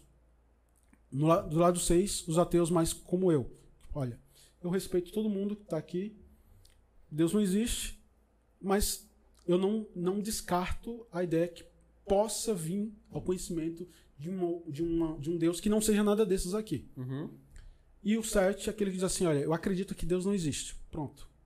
Você tá no 7. Não, tô no 6. 6. E só que aí nessa nessa escala é, a gente consegue separar as pessoas que acreditam muito e as pessoas que não acreditam nada. Então, no caso o, o apateísta, no caso daqueles que acreditam em Deus, de forma que Einstein acreditava, ele acredita "Putz, Deus está em toda parte. Isso não, não faz relevância para mim. Agora, eu, eu particularmente, eu tenho um, um alto respeito pelas pessoas que estão nesses níveis, que acreditam em Deus, mas dizem somente assim: eu acredito em Deus, mas Deus, eu não preciso provar que ele existe. Eu, beleza, perfeito, continue assim. Agora, a gente vê um problema nas pessoas que dizem assim: eu acredito em Deus, E você e aqui, ó, tem uma prova que ele existe. E você tem que acreditar. É um problema. Quando a pessoa fala que tem uma prova que Deus existe e de forma naturalística você impossível, essa isso aí é impossível, não tem como. E a pessoa não, você tem que acreditar, você tem que acreditar. As pessoas têm que acreditar do jeito que eu acredito. Isso é doença. Então, isso é, isso é um problema. Quando as pessoas querem impor a fé dela para outras pessoas, ou quer dizer que a, a fé dela é justificada por alguma coisa que. Ah, choveu hoje é Deus. Ah, o gato mia é Deus. Ela tenta justificar a crença dela em alguma coisa. Então isso aí não é legal. Agora, quando uma pessoa é, ela fala assim, não, eu acredito em Deus, mas eu não preciso provar que ele existe. Eu só acredito, porque faz bem pra mim e aí eu, beleza, continue assim, Aham. porque se faz bem pra você, Legal. Perfeito. Porque essa pessoa, ela não vai pegar em armas, ela não vai pegar em, sei lá, um avião, e ela não vai querer forçar a fé dela. Porque ela acredita e, ela acha que é individual. acredita, Agora, o que deveríamos fazer pelo mundo é fazer com que a- a- as religiões elas fossem mais individualizadas. As pessoas que acreditam, elas deixassem a religião pro seio familiar, tipo a sua casa Uhum. e não, por exemplo, é, pessoas extremamente religiosas, principalmente das religiosas, religião monoteísta. Aqueles que estão extremos, eles criticam um homossexual na rua, beijando, ele fala assim, eu não, eu não, não, eu não sou obrigado a ver isso. Pô, mas às vezes ele quer pregar para todo mundo, mas eu também não sou obrigado a ver ele pregar. Então, Cara, da mesma forma que ele age com um homossexual, fala, sabe, por que vocês não, não se beijam em casa? Ah, esse esse que coisa que de carinho em casa. Então, mantém a religião também em casa. deixa eu te Quer falar. ter fé em- Ó, aquela questão lá que você falou do, do, do- das pessoas não terem amor. Se a religião, principalmente a religião cristã, pegasse aquilo que Jesus, aquilo que tá, foi posto na boca de Jesus, porque ele não falou aquilo, mas aquilo que foi posto na boca dele, como amai-vos uns aos outros, como eu vos amei. Meu, se, se a religião cristã pratica somente isso, eu acho que o mundo estaria diferente hoje. É. entre eles. Cara, na política tu vê isso, cara. É usando o nome de Deus em Deus em Deus e um monte de atrocidade. Cara, é o que você mais vê. E. Puta, agora eu acabei esquecendo o que eu ia te perguntar. Vai processando de perguntas. É, deixa eu ver aqui. Não, é que tinha, tinha umas perguntas aqui que o pessoal fez, deixa eu dar uma olhada aqui. Só uma pergunta, bom? Por quê? Tipo o quê? Porque eu falo pra você, eu acredito em Deus, não tenho que ficar. Você pensa, não, Não. mas por quê? Não, não é que. Não, não é porque não tem que me provar. Não é possível. Não, não é. Não. Ah. Não, não é. Cada um com a sua vida. É que eu questiono ela porque o Deus dela. sei- cada um tem o seu Deus. Sim. Eu já começo, quando alguém vem falar comigo, eu sei que cada um tem um Deus. Né? Tem muita pessoa que não vai estar assistindo o bagulho e não vai entender o que eu tô querendo dizer, né? Não, Deus é só um só. é um- Não, cada um tem um Deus, porque o Deus dela permite ela fazer tal coisa, se comportar de tal, de tal forma, ter tatuagem. Agora, o Deus da tiazinha dali, não, não, você tá maluco, entendeu? Sim, mas aí a gente fala Deus porque ela fala, ah, Deus vai te castigar por ter feito isso. Então quando eu falo isso é que ela acredita que o Deus dela vai te castigar por você ter feito alguma coisa, independente se é doutrina ou não. Deixa eu ver aqui as Então, então ela tem que separar a ideia de Deus. É. É, ela não, ela, ela pode dizer assim, olha, eu acredito em Deus, mas esse Deus que está descrito aqui na Bíblia, que os crentes montam o, o modus operandi dele, não é o meu Deus. Talvez para ela o Deus dela seja, seja um- o Deus que os filósofos apontaram, porque quando os filósofos é, criar, montaram a reflexão sobre a ideia de Deus, eles, criar, eles pegaram essa ideia do, do Deus da Bíblia, mas eles, vamos dizer assim, evoluíram a ideia. Porque esse Deus da Bíblia ele tem um modo de operar. E quando você fala que Deus é onisciente, onipresente, onipotente, quando você pega esses atributos de Deus e começa a estudar o Deus da Bíblia, ele não tem nenhum desses. atributos. Agora, quando você pega um Deus mais deísta, um Deus deísta que não está vinculado, ele não se revelou. Um Deus deísta é, vamos dizer assim, ele ele tá ele tá por aí, ele não se revelou em lugar nenhum. Uhum. Ele se revela individualmente, sei lá, para pessoa que acredita. É, ele não é, ele não intervém nas coisas humanas Sim. e ele é só existente. Isso pra mim faria mais sentido. Ele, então, nesse caso, ele não, ele não é um Deus castigador. se- Ele não é um Deus ca- castigador e ele também não criou o céu nem inferno para ninguém. Aham. Ele Tá, tá nem aí, cara. É. Tá, tá aí. só criou para É, deixa eu. Porque assim, se você for. Pra. É. Se o, se o Deus. se o Deus ele é o puro amor, por que, que ele cria o ser humano pra idolatrar ele? Então, só que a gente tem que separar essa ideia do, do Deus por amor do Deus que as pessoas acham que é o por amor. Por exemplo, quando as pessoas falam Deus, a, a palavra Deus, ele é um título. é, ele é um título. Só que os- o Deus da Bíblia, ele tem um nome. Seja do judaísmo Jeová, Yahvé, El, tanto faz, ou Jesus do cristianismo, ele tem um nome. Só que quando se separa somente a ideia Deus, a ideia Deus seria uma potência extremamente elevada, extremamente bom, extremamente perfeito, onisciente, onipresente, onipotente. Quando você pega esses atributos e tenta comparar ao Deus da Bíblia, você- a pessoa que estudou bem a Bíblia não encaixa, que não não- encaixa essas duas figuras. coisa- Então é, são é um- coisas. São, são, é, são coisas diferentes. coisas diferentes, né? Então, esse Deus dos fi- por isso que eu chamo Deus dos filósofos, não tem como você descon- desconstruí-lo. Aqui É. parece mais uma, uma, uma, uma figura humana. Isso, Aqui figura humana. é- O Deus da Bíblia é uma figura humana. É, aqui. Agora, esse Deus, ele, ele não pode ser adotado pelos cristãos como a maioria dos cristãos é, desigrejados apontam Jesus como deísta. Porque eles falam que ele está separado do Deus do Velho Testamento e ele é um Deus acima do tempo, acima do espaço. Uhum. Só que acima do tempo, acima do espaço é algo fora da existência. Então, logo ele não existe. Mas é, Jesus, tendo a descendência do, do Velho Testamento, ele não pode ser considerado o Deus deísta. Ele não pode ser considerado essa divindade 100% boa ou é, e ainda tenha a quando se pensa nesse Deus dos fil- dos filósofos, a gente, a gente consegue, inclusive até é, quebrar a questão do, do argumento do mal. Que era. Quando você, de fato, separa a figura do Deus da criação. Quando diz que Deus só criou e deixou. Deus só criou e deixou, na visão, vamos dizer assim, a visão mais, dei, mais pura deísta. Criou e deixou, não criou céu, nem inferno, nem nada.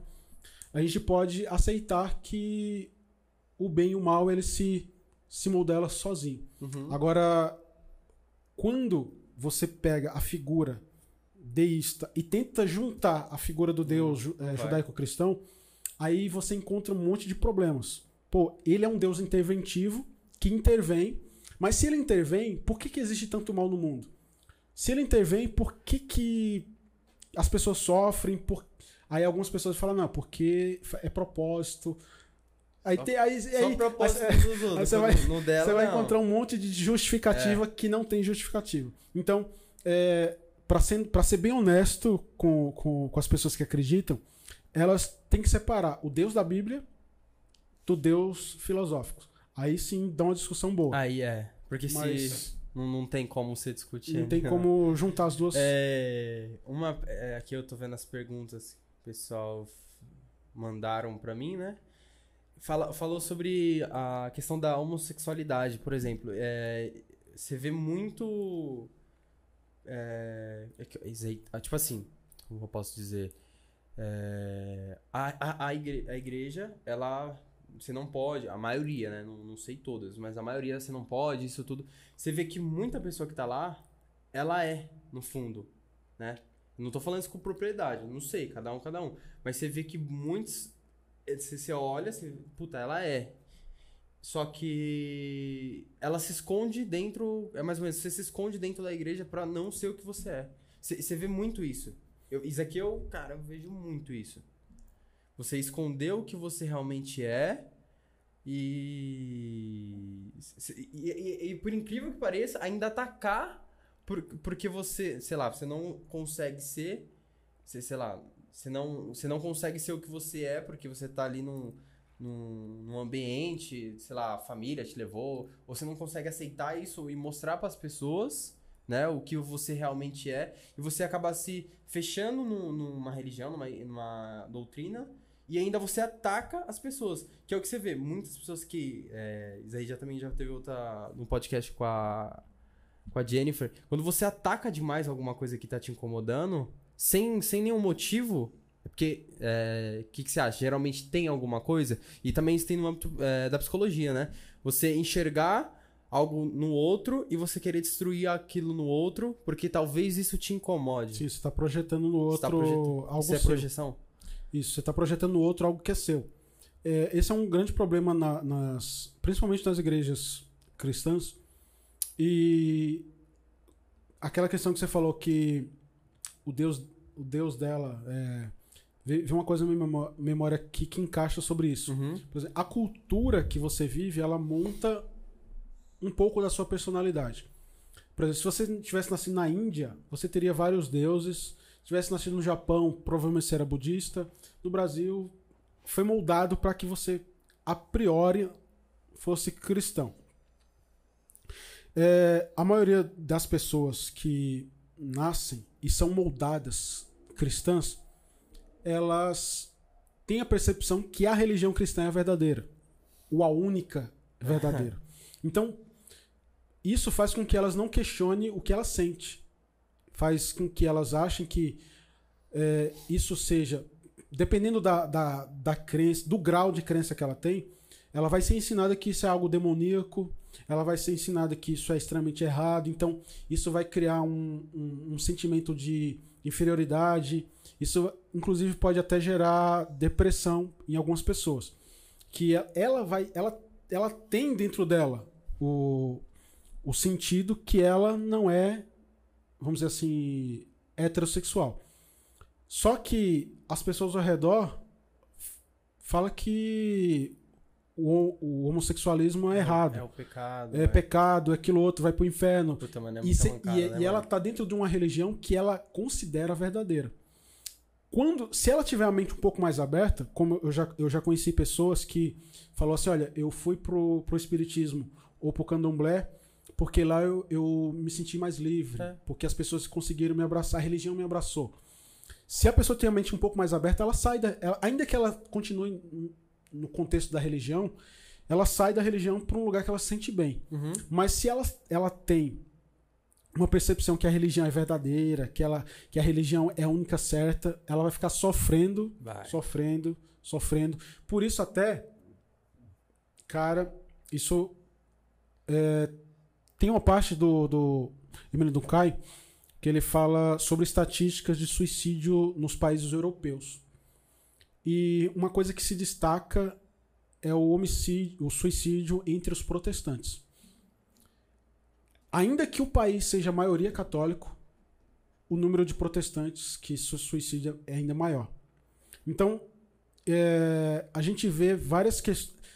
Existem outro, várias outras questões, porque é, multi, é, é multifatorial. Mas existem questões bem é, específicas dentro do protestantismo que faz com que as pessoas sofram demais. Seja pelo um pai ausente ou mãe ausente que é, você vê muito. A, a- criança não quer ir para a igreja, às vezes ela é forçada a ir. Ou quando ela não quer ir, ela fica em casa, os pais, ge- geralmente em festividades, os pais deixam a criança e vão para a igreja. Eu já vi muito isso, por exemplo, final de ano. Final de ano, isso acontece muito entre os, os neopentecostais. Os pais ou o pai vai para a igreja no, no ano, na virada de ano. Uhum. Não sei por que, que os crentes acham que Jesus vai voltar na virada do ano. Eles vão pro, pro, pra igreja e deixam a família em casa. Porque é pregado, inclusive, dentro da- das igrejas neopentecostais, algumas palavras que colocaram na boca de Jesus que diz assim: aquele que não. Aquele que considera o pai ou a mãe maior do que eu não é digno de mim. Tipo, fala assim: olha, a crença religiosa é superior à família. Então, para algumas pessoas, olha, a forma de interpretar, a forma de interpretar que destrói a, a, a causa. É, alguns considera a igreja ou a, a- o grupo religioso Mas- superior à família. Por isso que, por isso que alguns falam assim, olha, não quero saber, eu vou para o céu se você não aceitar a, a salvação individual, vocês vão para o inferno. Algumas pessoas falam isso para as pessoas Mano, da mesma imagina família. você ser criado num contexto desse. Você é louco, mano. É, deve ser um bagulho punk, né, mano. É muito sofrível É. dentro desse tipo de contexto religioso. É uma pressão do caramba, mano. Pressão Você, até. é. Não é só com isso, né? Você falou tipo, da questão sexual, mas tem, da, de, mas tem muitas coisas. Muitas coisas que, que a igreja. Ela Fala um meio pouquinho que- mais alto. Que a igreja ela meio que trava, né, nas pessoas. Muitas coisas, muitas coisas. Eu falo por mim mesma, eu cresci num berço evangélico. Tem vários fatores que eu, eu tenho que eu trava por conta da igreja, porque é, é tanto. É tanto. As pessoas te, te, te pressionam muito, elas querem tanto que você entre na bolha, na, no quadradinho ali, seja daquela forma que você, que você quer, que tudo que você foge ali pra estar sendo usado pelo diabo, fazendo sei lá o que, que, meu, é, é muito complicado. Você acaba tirando você, você acaba esquecendo quem você é pra você poder entrar ali. Tudo porque, ah, porque senão eu vou pro inferno, senão não sei o que, sabe? Tipo, eu tenho que estar ali, entende? Eu- Meu, quantas as pessoas eu conheço assim, cara? sair daí disso é muito difícil. Só, A pressão psicológica é muito grande. só puxando o gancho que a gente, a gente começou a ir e eu atra- acabei atropelando uma coisa. Quando ela falou do diabo, eu lembrei. E quando a gente estava falando sobre- lá atrás sobre o. Quando o diabo foi incluído dentro do. do Satanás foi incluído Aham. dentro do judaísmo. Quando eles foram para o cativeiro da Babilônia, lá na Babilônia existiam as religiões já fundamentadas. E quando a Babilônia foi invadida pelos medos e os persas, eles tinham uma religião forte, que era o zoroastrismo. O zoroastrismo existia uma religião, é, existia um deus que criou um deus menor, dois deuses menor, um 100% bom e um mau. Então, o judaísmo ele entrou em contato com isso, que existia uma divindade boa e uma divindade má. Aí quando eles voltam do cativeiro, eles, traz, eles trouxeram esse conceito. Para tentar reescrever a história, eles incluíram uma Esse figura figurama. de Satanás. Que no judaísmo clássico, a figura de Satanás ele não é, é, oponente de Deus. Ele é um braço de Deus, do Deus judaico, para fazer o mal. Ou seja, o Deus judaico faz o bem, mas quando ele quer fazer justiça, ele atribui a um anjo. E é, agora, quando a figura ela ganhou, ela ganhou status de oposição, foi com os livros apócrifos que o cristianismo adotou algumas questões dos livros apócrifos que falam que Satanás é opositor. Aí a figura de Satanás ficou sendo opositora a Deus. Mas na verdade, no judaísmo neoclássico, ele era um braço de Deus. Só que no judaísmo raiz, ele nunca existiu. Nunca. Então, quem criou a Bíblia nunca nunca existiu a questão de Satanás. A questão, Foi criado. assim como Deus nasceu pela mente humana, Satanás nasceu depois na mente humana para tentar, vamos dizer assim, justificar o injustificável de Deus, do Deus que eles acreditavam. Aham, sim. Então, pode ir. E você falando nisso, né? Tem muita pessoa que age, às vezes tem algum problema psicológico, ou tem alguma ação, ou tem um, algo que não lida e, e explode e, e comete algo sem pensar e sempre terceiriza. O ser humano adora terceirizar. É muito fácil terceirizar, cara. Meu, eu conheço tanta pessoa, cara. É muito difícil. Falar, a ver- é muito que terceiriza o tempo todo, terceiriza, terceiriza, culpa sempre algo sobrenatural e nunca é responsabilidade dela. Nunca foi ela, atitudes ou coisas que ela deveria ter, ter lidado há um tempo atrás, porque isso ia trazer algum algum histórico de você lidar com situações e não, ela sempre vai terceirizando, terceirizando, terceirizando. Sei lá, pra se sentir um pouco mais tranquilo, né? Talvez. É, deixa eu ver aqui. Só falou de. de é, possessão, né? Que, que é? Já falou. falou sobre possessão? Ah, perguntaram se alguém já fingiu ser hipnotizado. Se já sentiu que alguém fingiu, tipo. Alguém. Você fez lá o bagulho, o cara começou a meter o louco. Ah, não, mas, mas você conseguiu ver que, pô, não, tá. Ou não tem como você perceber isso? Tem sim. Tem? Deixa eu só fazer um retrocesso aqui. Hum, E também perguntaram se tem como você fazer hipnose com você mesmo. auto-hipnose. Tem. Isso é uma coisa que tem como você fazer. Se você, por exemplo, você sentou aí, você quer fazer, tem como.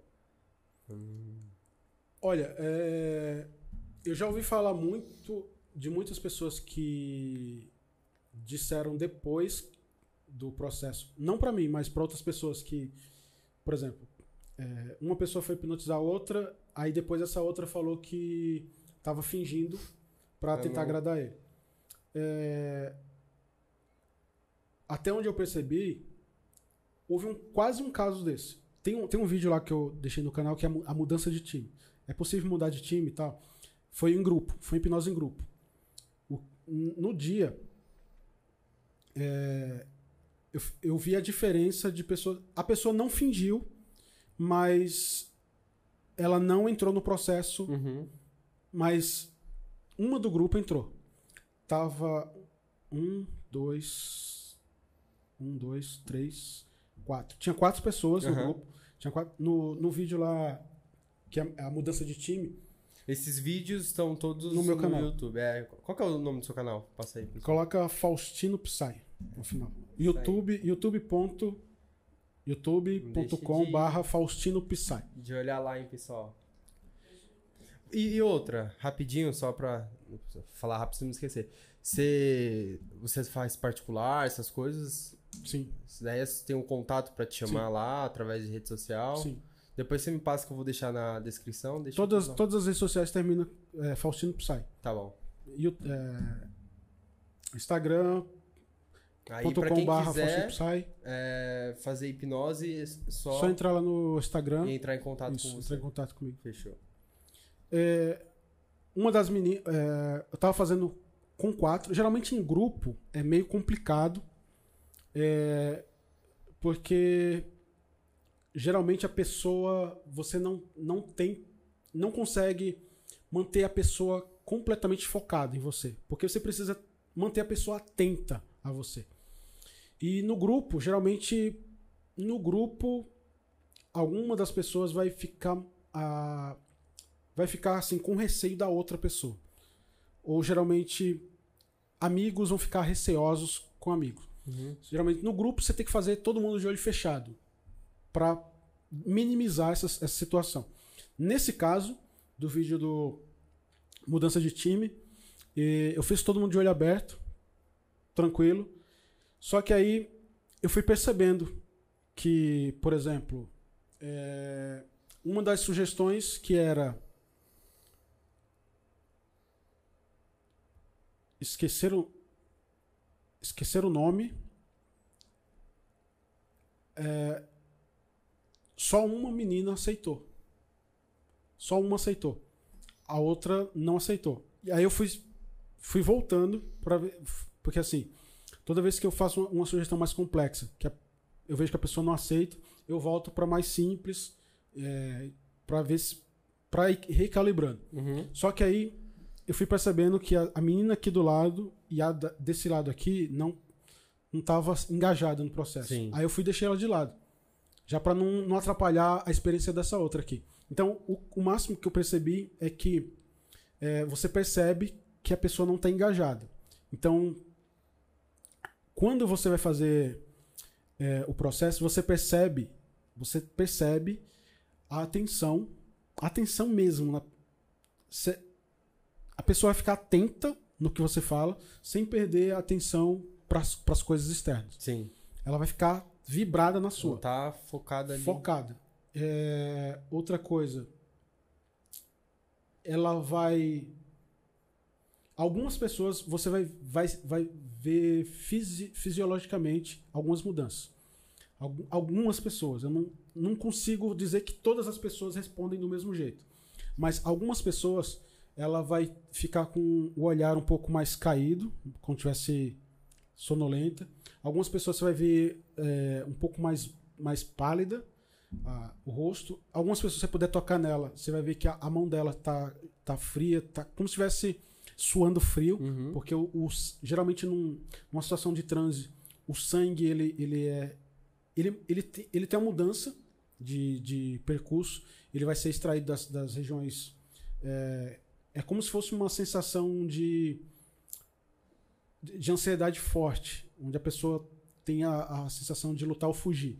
Então, algumas pessoas fisiologicamente elas, elas vão, vão, vão ter a sensação diferente. Uhum. Algumas pessoas você vai ver a, a jugular dela um pouco mais, mais elevada porque o, o sangue está expandindo mais para a cabeça. Algumas pessoas você consegue ter a percepção assim, visualmente, olhando Uhum. para ela, você vai perceber. Outras pessoas você não consegue ter essa percepção olhando para a pessoa, apenas com, com a atenção dela mesmo, a forma que ela está respondendo. Então, algumas pessoas, é, se você não prestar bem atenção, você pode ser enganado, sim. Pode ser enganado. Tipo, a pessoa pode estar ali no processo Mas- e, e depois vai te. Mas, mas também pode acontecer dela, dela experienciar o processo e, e ter os mecanismos mentais De de, defesa. de defesa de racionalização, de querer racionalizar a situação e, e, e dizer que não estava. Porque por isso que durante o processo é muito importante você durante o processo você fazer várias perguntas para a pessoa para ver realmente se ela está engajada. Aham. Não ir no, no processo tem gente ir no processo é, automático, tem que ir passo a passo. Eu vou num Uhum. processo passo a passo para ver se a pessoa está engajada. Se a pessoa está tá realmente engajada, você vai percebendo, aí você vai aumentando o nível de, de sugestão. Aí, o, o Freud, ele usava hipnose? Ah, o Freud, ele, ele declara num livro que ele não sabia hipnotizar. Ele não sabia. Ele não sabia. Ele, ele estudou em duas escolas na, na França, que é a escola de Charcot e a escola de Nancy. Nancy, não, Celtrepied, que é a escola de Charcot, e Nancy. Ele es- estudou duas linhas diferentes de hipnose. Uma hipnose que era sugestão direta e uma hipnose que era sugestão para regressiva. Mesmo assim, ele não, não, não se dava bem, não se sabe o motivo. Por isso que ele, ele abandona a hipnose e ele prefere criar um, um método de associação livre. E outra pergunta aqui que o pessoal falou, que é, acho que é caminho desse, é, tem pessoas que acreditam em vidas passadas. Através da hipnose, tem como você ter a- a- acesso a isso? Você já, já- alguém, algum cliente já chegou assim e falar, ó, é, eu quero ver como que é minha vida passada. Já aconteceu não tem, isso? Ó, não tem. Não tem. Não tem. Evidência sobre isso. Não tem evidência. Não tem evidência sobre vida passada nem nada do tipo. É, como eu sou bem cético, se a pessoa chega com esse pedido, fala, não tem evidência, mas se você quiser, provavelmente vai acontecer. Porque você tá com, com esse sentido. É, aconteceu de pessoas regredirem para possível vida passada sem ela ter pedido vida passada. Era uma questão de resolver uma, uma questão é, problemática aí e no momento que eu eu achando que ela ia regredir, regredir não, revivenciar uma memória, ela regrediu. Aí eu tive que trabalhar isso. E, inclusive, tem um, tem um, teve um caso bem legal com, a, com uma colega minha, que ela. Eu queria saber de onde, de, de onde vinha a vontade dela querer ser, ser delegada. E ela falou que era desde criança. Eu, eu falei assim: você quer, você quer saber de onde vem esse Bora desejo e tal? achar isso daí. É. Só que aí eu achando que ia pra A alguma coisa da hipnose, infância. Ela tem acesso à memória? Ela, ela consegue. Então, Que a gente tem. Por exemplo, eu particularmente não lembro quase de nada de quando eu era pequeno. Eu, te- eu, eu lembro que quando você fez aquela vez, eu tive acesso a, a coisas que eu não, nunca pensei nisso. Falei, mano, cara, será que eu tô inventando isso? Ou será que realmente aconteceu essas coisas que tá passando assim na minha cabeça? Então, é complicado. É, tem, tem pessoas que vai falar é, de forma, vamos dizer assim, é até difícil dizer isso, mas algumas pessoas vão falar que sim. Pelos estudos que eu fiz em psicologia, não. É, a memória, a memória, ela, ela não é como a gravação disso aqui que está gravando fielmente, Perfeito. perfeito e depois pode ser visto perfeitamente. Aham. A memória todo dia ela é reeditada, todo dia ela é reeditada, principalmente quando você lembra sobre algo, você Cada re- vez que você lembra, você, você tira uma reedita. coisa, você Isso, faz você uma- vai você Aham. vai reeditando a sua memória. É, a hipnose a evidência que tem é que ela, ela ajuda a memória recente, memória extremamente recente, coisas que aconteceu no máximo ontem, você consegue é, lembrar com muita vividez. Uhum. Coisas mais antigas não tem evidência disso porque ela, ela favorece a falsas memórias. O que vem a ser falsas memórias? É você criar eventos que não existiram. Uhum. Por exemplo, você pode sim trazer uma memória existente, só que é, a forma criativa, você está você tá em transe. E, e ali te favorece a criar, criar muitas coisas imaginativas. E você pode criar coisas imagina- imaginativas junto com a sua memória. Então, você pode é, lembrar de coisas que não existiram. Uhum. Você pode estar criando ali.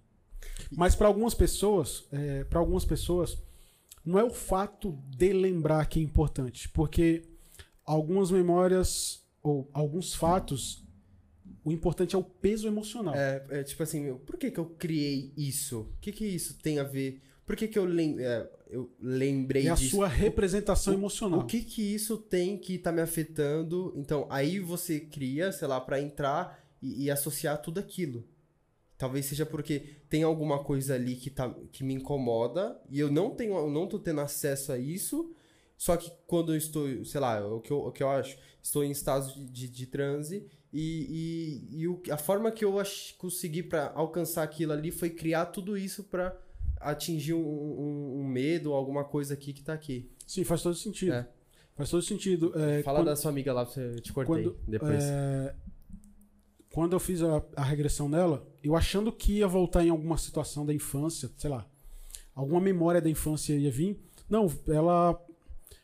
Eu falei, é, você está sozinho acompanhado? Ela falou, "S- é, acompanhado. Eu falei assim, lugar aberto ou fechado? Ela aberto.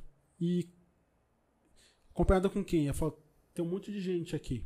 Eu falei, como você está vestida? Ela olhou e falou assim, eu estou vestido com a roupa da Marinha. Era Marinha, o Exército. Aí eu falei assim, mas qual o evento? Ela falou, um evento do Exército. Aí eu voltei mais uma. Aí o outro evento era também relacionado ao Exército. E aí depois um eu voltei mais. Aí era um outro evento, só que era em vidas passadas, uma guerra lá na, na Europa. E ela tava na guerra lá, lutando com. Não era, não era nem com armas, era com espadas, coisas, coisas do tipo. Então, eu achando que a regressão ia vir para uma memória recente, uma mem pseudo-memória, né? Porque é, não seria memória em si, mas se- um, um conceito emocional poderia vir como se fosse na infância, sei lá, Uhum. um, um desejo que ela viu, algo do tipo. é, mas não, foi coisas Foi que um não tinha não nada tinha. a ver, nem esperava, Aham, coisas, coisas bem longe, assim. Foi- aí foi dessas experiências que eu perguntei pra ela como era, é, como ela se via dentro, dentro dessa situação. E ela falou que via é como se fosse outra pessoa nessa situação que ela se via. É, todo mundo que te perguntou falou que você fez essa pergunta pra mim. Aí eu dei o exemplo como se eu tivesse no corpo da minha mãe e só que eu não tenho total controle, eu não tô controlando, mas eu estou enxergando as coisas. Todo mundo deu esse mesma resposta não, é, é não? parecido. Parecido. É parecido. É... Quer perguntar alguma Mas coisa? você, você sabia que era você? Como assim? Eita, Na hora lá, você sabia que era você? Quando eu disse assim, eu, eu lembro, eu lembro de uma, de uma parte que eu falei assim pra você, é, sai de dentro do seu corpo, que você era, era, era, era bebê, não era? Uhum, Eu falei, sai de dentro do seu corpo e entra no corpo da sua mãe. Aí você, lembro. você fala, você falou comigo como se fosse sua mãe, mas você, pra você, era, você era sua mãe ou você era você? Calma aí. Bugou minha cabeça. E se eu era. Como assim? Não, Não, não, isso esse, esse, aí, não, esse a gente não gravou. Não a gente gravou. tava, Isso, isso daí. Se eu era eu, se eu tive a percepção que eu, se você sabia que era você ou Não. você que era outra pessoa, que era sua mãe. que ela, quando aconteceu aquilo, que ela, ela era, não era eu, como se fosse, é, eu vou falar aqui, né? Como se fosse, é, ela entrou ali no meu corpo naquela hora, no- no- no- lá no processo, e como se ela tivesse que desabafar aquilo, não como se fosse eu, entendeu? Eu, como se eu dei lugar, eu dei lugar da minha cabeça, mas eu tô falando um bagulho Sim, que sim. eu dei o lugar da minha cabeça pra ela voltar naquele tempo, pra ela se expressar algo que talvez ela não conseguisse expressar naquele dia. Legal. Um bagulho mais ou menos assim. É, agora você me explicou. Porque foi muito nítido. Porque eu lembro quando você falou, é, tipo, mais ou menos para, né? Chega, alguma coisa assim. Eu já voltava e. Você lembra? Sim. Aí, mano, o bagulho foi da hora, mano. Foi uma puta experiência, mano. Mano, Ele quem. eu-. Quem. quem foi no começo do namoro. Ah. É. Quem, quem quiser passar por essas experiências é muito bom. Cara, eu. Eu. Vamos terminar com a experiência? Tá maluco aí, ó, com ela. Vai, Dani. Tá bom. Ó, calma aí, deixa eu só ver aqui se tem. Ah, é. Falaram sobre. Quanto tempo já tá dando aí? três horas. Tá. Nossa, cara. É, mano, tá muito grande. é. Assim, pra mim. Vai ter que ser várias partes. Você vai... É, vou fazer cortes, eu vou fazer cortes. É, falaram também sobre signo, se você acredita em signo. Não. Ah, Dinossauro. dinossauro. Dinossauro, cara. Dinossauro. O signo do dinossauro. É, vai lá. Ori- Origem do ser humano também perguntaram, que tem muitas pessoas que tem muito. Ah, veio do macaco. Que Não é, não, não é, não é que veio do macaco. É, a ciência fala assim: houve um ancestral comum, Ah, porque é, um, aquela figura, aquela figura que mostra assim, ó, o, macaco crescendo e virando humano, aquilo lá é, é errado. Então, isso daí é, o que É. as pessoas sempre têm, no- ainda mais as religiosas. isso eu é- é. Isso é um espantalho que a religião criou. É Ela totalmente errado. assim. Tipo assim, hoje, rapidinho, hoje em dia ela não, ela não tem essa percepção, né? Antigamente ela. Não, ela acho que ela ainda acredita que a gente veio do, do barro, né? Eu falo, então sabe quem é seu é, pri- é, pri- primata? Como que é? Primo, pa- parente, próximo? É isso daqui, ó. É o filtro de barro nosso aqui, ó. Ela fala que a gente veio do barro, né? Então, o nosso, nosso ancestral, né? O nosso, nosso parente próximo é o filtro de barro, pô. Não é? Mas as pessoas, elas não entendem mesmo. Elas acham que é um macaco. Não É. é, um macaco. Teve... Tem um... Tem uma árvore evolutiva, É. assim. é, Que era bem... acho que ela vai voltar. Vai ficar fácil eu É, explicar porque, pra se- não, eu tô lascada. Ela ainda fica falando barro que Deus assoprou e o ser humano já nasceu perfeito, já nasceu com a visão, tudo já, inteligência, percepção. E caramba, enquanto os outros animais todos se lascando, se evoluindo, tem que sobreviver e tá se lascando. O ser humano já veio pronto, pei. Tem a respeito dessa da, da origem origem do homem. Eu recomendo, cara, tem tem tem um canal, tem o, o Pirula, ele tem um ele tem um ele, ele fez dois vídeos, Escuta aí. ele fez dois vídeos que é extremamente impressionantes, que fala sobre a evolução humana, completo. Cara, eu não... quem assistir esses dois vídeos dele do canal do Pirula sobre a evolução humana tira todas as dúvidas sobre a evolução. É, Imagina uma árvore. E... Imagina uma árvore atenção, e no, no imagina uma árvore com várias várias vários galhos, assim, vários galhos. Só que no, no embaixo da árvore seria o ancestral comum. É, seria uma espécie que deu origem a todas as linhagens de primatas pelados, pelados não, com pelo, e os primatas sem pelo, que somos nós. Só que aí, é, imagina que um galho, que um galho virou para a direita lá, para dar origem aos, aos, aos humanos, só que nesse galho ramificou outros galhos também, que deu origem a outros humanos primitivos. Porque os antro, antropo, antropoarqueólogos eles encontraram vestígios é, fósseis de outros human- hum- humanos. Os primeiros humanos é, encontrados bem depois do, do, do, do que seria o nosso ancestral comum data aproximadamente de 6 mi- milhões, 6 milhões de anos. Nossa, faz tempo, hein? Aproximadamente um milhão de anos é que o homem começou a andar ereto. Isso. Homo, Homo erectus. Depois, aproximadamente, ele conviveu junto com Homo habilis, que foi ali perto dos 800 mil anos. Nós, ali de 300 a 60 mil anos, surgiu um, um- surgiu mais duas que eu não consigo dar nome aqui, mas o aquela que é Nether, Nether. não, o neodentais também. Mas existe mais duas que eu não consigo dar nome aqui. É, e mais ou menos entre os 100, entre os 150 até os 40 mil anos, nós, como Homo sapiens, convivemos com mais duas origens de, hom- de hominídeos que não seriam Homo sapiens. Só que aí, nós, como Homo sapiens, conseguimos evoluir até a atualidade e esses outros homens ficaram para trás. Então, nós conseguimos distinguir uma árvore gigantesca. Imagina uma árvore gigantesca, onde, de um lado, é, esse ancestral comum deu origem a vários primatas pequenos, primatas grandes tal. O que seria mais. O, o- um galho que seria mais próximo do galho dos humanos aqui, o galho que deu origem dos primeiros humanos. O galho que, de- que está mais próximo de nós é o galho do chimpanzé. Que entre nós e ele, a diferença do DNA, quando se faz o, o rastreio de DNA, ele compartilha conosco 98,8% do DNA. Essa- A diferença é, é bem pequena. Eles têm como eles é, aprender igual a gente aprende? Eles, eles aprendem igual a gente. Mas tem A como única- eles a é, única coisa- evoluir?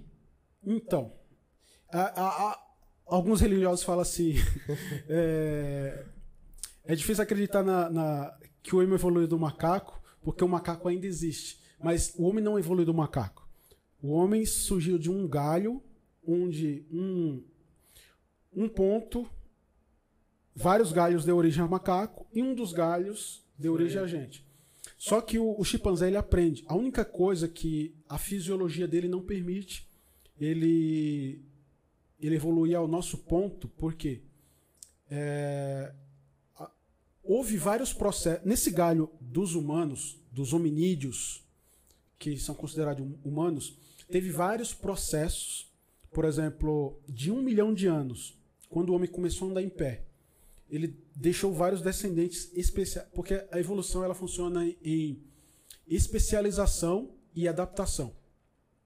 Quando o organismo ele se adapta ao ambiente, ele se especializa para aquele ambiente. Ou ele foge para outro ambiente onde ele se adapta. E ali ele se especializa. Por isso que as espécies, quando elas se separam por lugares diferentes, o ambiente força elas a ou morrer ou se especializar. Então, os humanos, quando eles começaram a andar em pé, criar ferramentas, eles começaram a mudar a forma de comer. Eles começaram a comer comida mais gordurosa, com fogo. é, então, eles começaram a mudar sua alimentação. Essa mudança de alimentação fez uma mudança cerebral, fazer ele gastar mais energia, fez com que ele procurasse outros meios de se alimentar. E esse outro meio de se alimentar fez com que ele se especializasse a sua forma de, de pensar. Forma de pensar, a forma de, de se comportar. Ele começou a mudar o ambiente. Então, é, não, não seria possível o, o macaco evoluir ao ponto que os. Assim, o macaco, como conhecendo o chimpanzé, Uhum. evoluir ao ponto que os humanos. Porque ele teria que ter Necessidades. toda a, a trajetória de, Uhum. por exemplo, descer a, a, a faringe, descer para onde, porque a faringe deles é mais alta, descer para onde a nossa está, porque algum um, tem um linguista, é, Kronsky, ele, ele estuda linguagem e ele, ele uma das hipóteses dele fala que quando na, no período da evolução a faringe desceu, isso criou uma especialização no cérebro. Porque o nosso cérebro, do lado esquerdo principalmente, ele tem uma especialidade da fala, que é a área de Broca e a área de Wernicke. É uma, é uma área específica para entender a, a fala e uma área específica que produz a linguagem. Então, é muito específico essa, essa questão da, da linguagem da fala. Ainda que alguns é, etiólogos que estudam alguns animais, eles identificaram que o identificaram que algumas alguns papagaios têm a capacidade de, de imitar a, a fala Uhum. humana e aprender a desenvolver novos novos novas novas novos vocábulos. Mas é, é muito diferente. Não tem não tem como comparar. Então e a evolução ela, ela não trabalhou assim uma coisa que o para quebrar o mito né? A evolução não trabalhou para o ser humano. Ela não trabalha para a inteligência ela trabalha para adaptação e sobrevivência ou seja os animais que mais sobrevivem ou seja os mais os melhores adaptados é os que conseguem manter a sua descendência por mais tempo na face da Terra. E se a gente for ver os animais que continuam com a primeira com a, mesma forma por muitos e muito tempo, por muito e muito tempo, nós vamos encontrar os, os os tubarões que eles são perfeitos para o ambiente dele. Os tubarões, as as tartarugas, Tartarugas. o, Cro- os golfinhos são novos até, mas eles são, eles são bem parecidos com a gente no, no quesito de, de inteligência. Mas os animais que a sua, a sua espécie está mais tempo na Terra são os melhores adaptados. Então, eles são os melhores evoluídos. Nós estamos aí a 300 mil só. pouquinho. E eles estão a mais de 60 milhões. Os tubarões, no caso. Então, Bastante tempo, hein? a gente é bebê, a gente não é nem bebezinho ainda no comparado aos tubarões. Eles estão na, eles já passaram tudo que a Terra, a Terra passou várias, vários, vários, vários períodos de destruição, de é, extinção em massa e tudo mais, E e eles, eles ainda sobreviveram. Eu sei que o. A, a tartaruga, né? Tartaruga Também. e jacaré também, né? Se eu não me engano. São bem adaptáveis. E. Deixa eu ver aqui. Universo paralelo, você acredita em alguma coisa? Não descarto. É legal, eu, eu, eu chapo, às vezes eu briso, eu fico. Caramba. Eu não descarto. É, às vezes eu. Deixa eu ver. Psicologia. Origem do ser humano, signo. É, acho que é isso, né? Tem alguma pergunta que você quer fazer pra ele? Cadê? Vai fazer, quer fazer a hipnose aí? Não é você que vai fazer? É, você. Aí, tá andando. com- não, com- é. Ela já, ela já colocou um pé pra trás. Com você é mais fácil, porque eu já hipnotizei você duas vezes. Eita. Então é extremamente mais, mais fácil. Eu, eu, tenho- eu já fiz já hipnose. Já? vez. Eu fiz. Eu Fala fiz- como foi. Ah, foi bem legal. Na verdade, ele tratou. é, eu não lembro por que, que eu fui. Eu não me lembro o motivo do que por que, que eu fui. Mas eu lembro que eu cheguei lá e comecei a conversar com ele. Ele começou a fazer um monte de perguntas. Ele me fez um monte. Tinha uma, uma- três páginas. Ele preencheu três páginas de mim. E me perguntou tudo, desde o meu nascimento até aquele dia. E eu fui explicando pra ele, falando, ele foi perguntando. E aí, na sessão, ele tratou, ele falou assim que ele ia tratar algumas coisas pra poder, pra poder conseguir seguir em frente. Ele falou assim que eu tinha muitas feridas que precisavam ser tratadas. Eu, na minha cabeça, achei que era da minha mãe. Eu achei que era porque minha mente sempre teve muito conflito, sabe, ela. Mas quando a gente foi fazer, o conflito era com meu pai. Ele foi muito difícil pra mim. Foi, nossa, foi uma experiência muito. Eu fiquei assim, uma semana assim com aquilo na minha cabeça, sabe? Foi muito legal. Foi muito legal. Mas depois disso, a minha relação com meu pai, ela começou a mudar. Eu não conseguia ter uma relação com ele. Eu não conseguia. é, eu lembro que ele falava assim: Ah, a Taiwane parece que não gosta de ficar perto de mim. Ele sempre falava: A Taiwane parece que não gosta. Que, sei lá, ela não, não conversa comigo. Depois disso, eu comecei a ter Começou a melhorar. É, eu comecei a conversar, a ter uma convivência com ele. Tá vendo, pessoal? Faça hipnose. Sério. O Rodrigo tá aí, ó. Rodrigo. Cadê? Vai, vai fazer? Como que a gente vai fazer? Tanto faz, você quer fazer Não, pode fazer você. Tá com medo? Não, quero ir no banheiro. Deixa eu ir no banheiro. Vai, vai falando aí, vai. Vem que aparece aí. Fantasma do podcast. Chega no banheiro. Você quer mais álcool, alguma coisa? Não, Tá Tranquilo? sede? não, tranquilo. Tá calor aqui dentro, hein? Tá. Nossa. É que eu não. Amor, a bateria tá de boa? Tá. As câmeras, o, o microfone. De boa. Tá bom, deixa eu já vem. Eu vou ficar aqui? Como? É, como Eu você vai colocar quiser. um- uma coisa pra lá? Como é Não, pode ficar aí. Ou senta do lado. Deixa eu só- Você quer ficar aqui? Tanto faz. Senta aqui. Vou só arrumar, né? Pra não aparecer tão cagada na internet.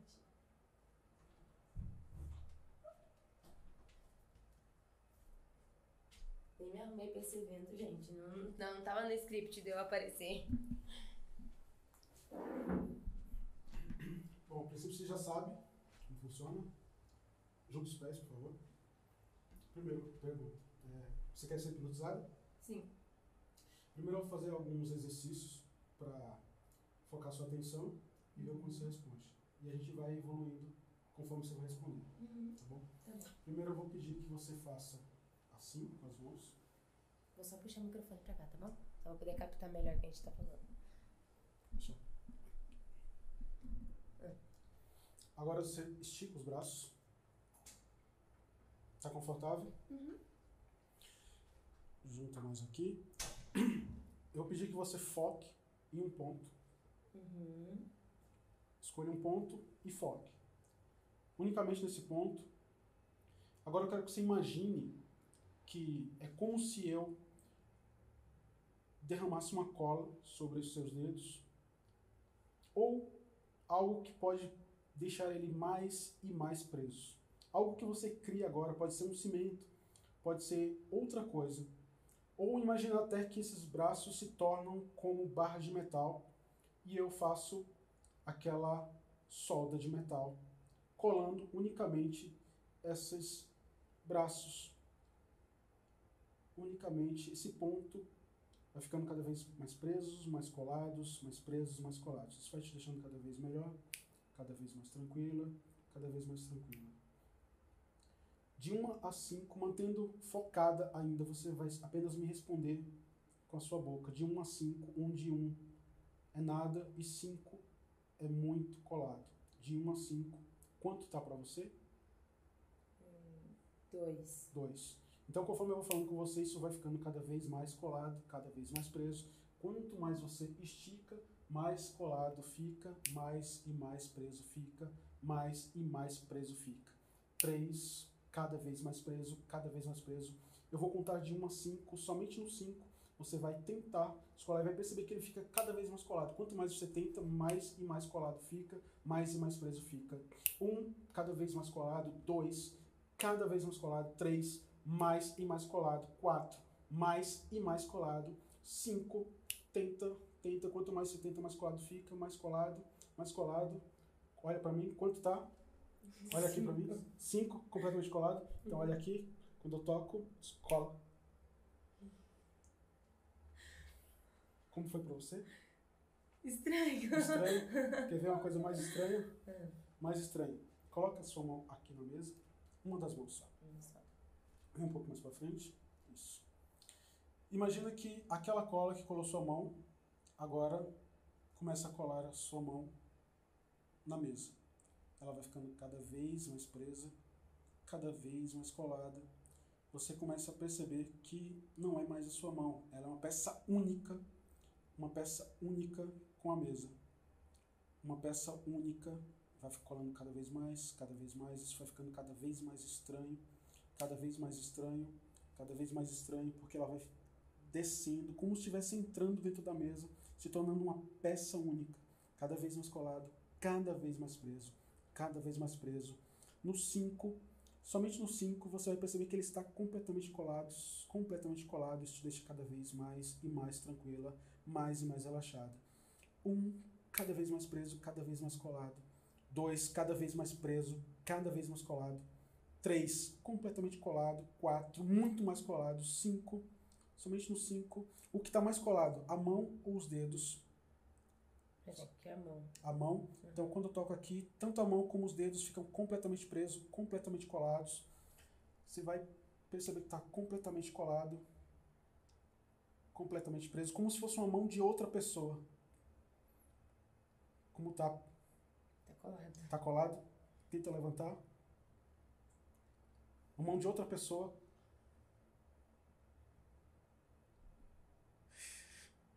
E aí?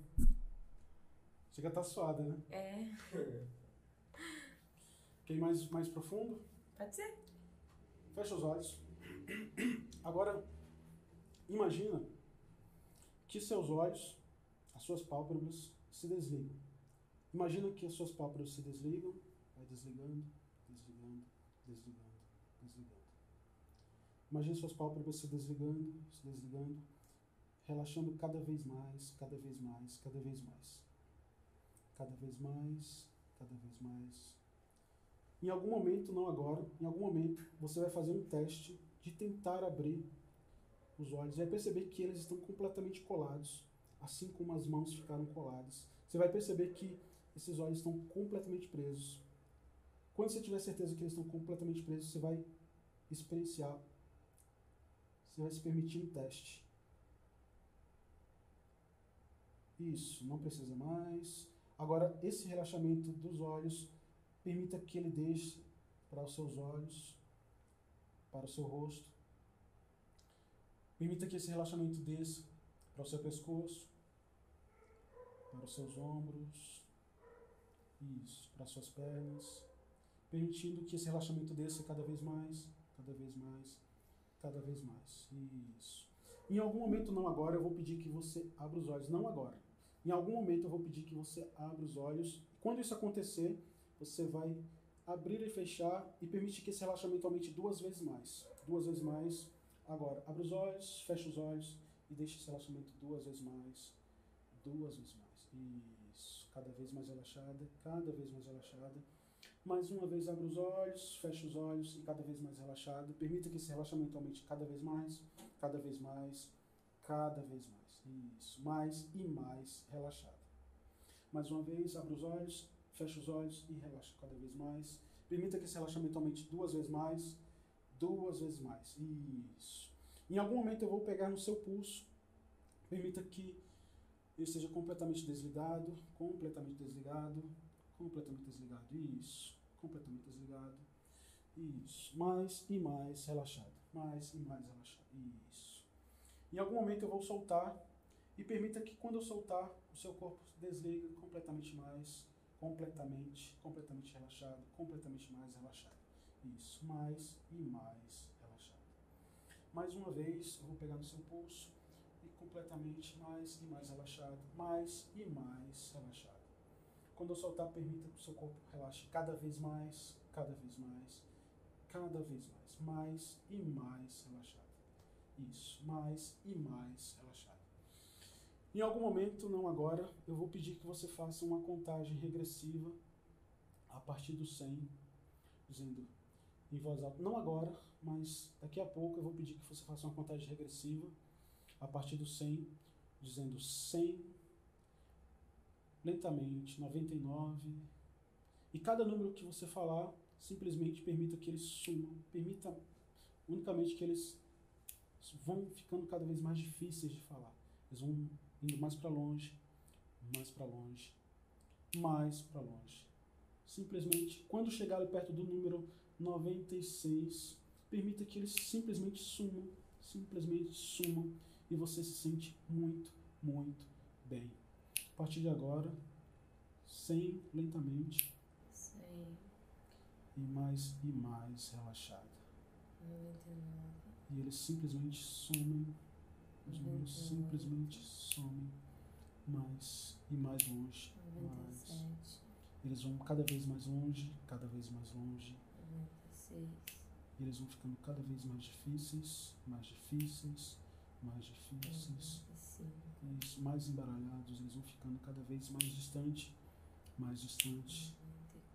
94. Isso, mais distante, mais e mais longe, se apagando, se apagando, se apagando, como se estivesse caindo, caindo, caindo, caindo. Isso, 92. isso. Mais longe, mais longe, mais longe, mais longe. Isso. Não precisa mais, só permita relaxar cada vez mais, mais e mais, mais. Eu vou tocar aqui no seu ombro e permita que, imaginando que nós estamos descendo uma escada, a cada número que eu contar, de 10 até 1, são 10 andares que nós vamos descer. 10, 9, e você vai relaxando cada vez mais, cada vez mais, cada vez mais. Oito, sete, seis, cinco, quatro, mais e mais relaxado. Um, zero. Num lugar só seu um lugar só seu. Imagina um lugar só seu. Seja um lugar que você criou agora, ou um lugar que você já esteve, um lugar que te traz muita e muita paz. Um lugar que traz muita e muita paz. Um lugar só seu. Um lugar que te traz muita e muita paz. Isso. Consegue imaginar isso apenas a cabeça? Isso. Agora, diante de você, imagina como se fosse um círculo bem grande. E ele vai vindo mais e mais próximo de você. Mais e mais próximo de você. Mais e mais próximo de você. Mais e mais próximo de você. Quando ele chegar pertinho, quando ele tocar em você, imagina aquele momento mais feliz da sua vida você entrando, como se estivesse entrando dentro de uma sala, encontrando aquele momento mais feliz da sua vida. No 3, no 2, no 1. Um. Lugar aberto ou fechado? Fechado. Sozinho ou acompanhado? Acompanhada. Acompanhado com quem? Tem Gustavo. Gustavo? O que está acontecendo? Eu tô deitada Deitada onde? na. Qual lugar? No hospital. No hospital? Como você está sentindo? Com medo. Medo por quê? Eu tô ansiosa. Por quê? O que está acontecendo? Meu filho vai nascer. Seu filho vai nascer? Eu vou tocar no seu braço. A sensação de paz e tranquilidade vai tomar conta de você. Consegue sentir isso? Isso. Mais e mais. Mais e mais. É um momento de muita felicidade. No 3, no 2, no 1, avança a cena para o momento mais feliz da sua vida agora. O que está acontecendo? Tô vendo o Caleb. Caleb? Como é que ele tá? Ele tá olhando pra mim e chorando. Chorando? Como você tá sentindo? Feliz. Feliz? Vou tocar aqui, deixa sua felicidade aumentar cada vez mais, cada vez mais, cada vez mais. Isso. Cada vez mais feliz, cada vez mais feliz, cada vez mais feliz. Isso. Agora, essa sensação, esse sentimento, você vai focar ele nessa mão. Isso. Consegue fazer isso?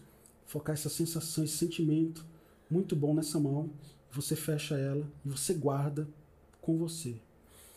Isso. Sempre que você precisar, essa sensação de felicidade, de alegria, fica aqui com você. Isso. Muito bem, muito bem.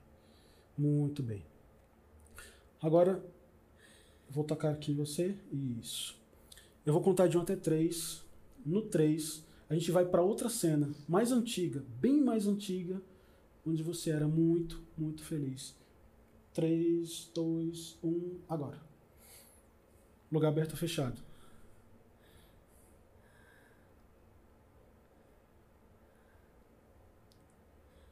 Não tem nada. Não tem nada. No 3, pode abrir a mão. No 3. No 3, somente no 3.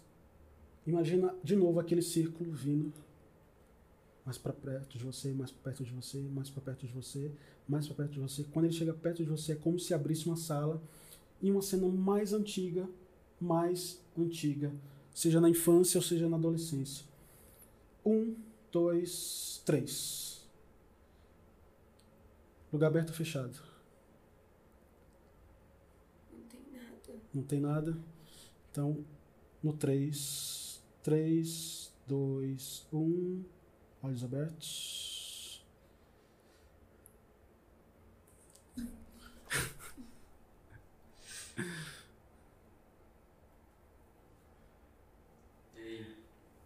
Como foi, como foi a situação do hospital?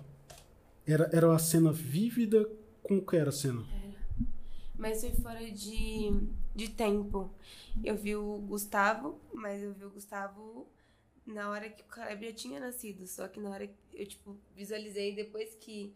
Que quando o Caleb nasceu, eh, ele nasceu aí pediu pra ele ir pro canto, né? Que o Gustavo foi lá tirar foto do Caleb. Daí, né, na hora que ele foi tirar foto do Caleb, ele ficou no cantinho assim. E aí eu olhei pra ele, o olho dele tava cheio de lágrima. Ele não aceita, mas tava cheio de lágrima. E aí eu olhei pra ele assim, depois que eu já tinha visto o Caleb, mas eu vi primeiro ele, depois eu vi o Caleb, entendeu? Eu não vi, tipo, na ordem que aconteceu as coisas, eu vi, tipo, uma ordem diferente. Porque eu falei pra avançar também a cena. A cena avançou porque tava pra nascer. Aí você tava ansiosa. Né? Avança a cena. Aí a cena pulou direto pra lá. Sim, pulou pra ele, aí eu vi ele, depois eu vi o Calebinho. O Calebinho olhando pra mim. Esse tô chorando, já nasceu chorando já, o bichinho, tadinho. Legal. É, que a gente pode pensar. Junta, junta mais os pés, por favor. Sim. É, presta a mão aqui. Dá a mão. Essa. É, você já pegou em algo muito gelado? Já. Imagina que agora, focando, minha mão fica, vai ficando gelada. Consegue imaginar? Vai ficando gelado, vai ficando gelado, vai ficando gelado, gelado.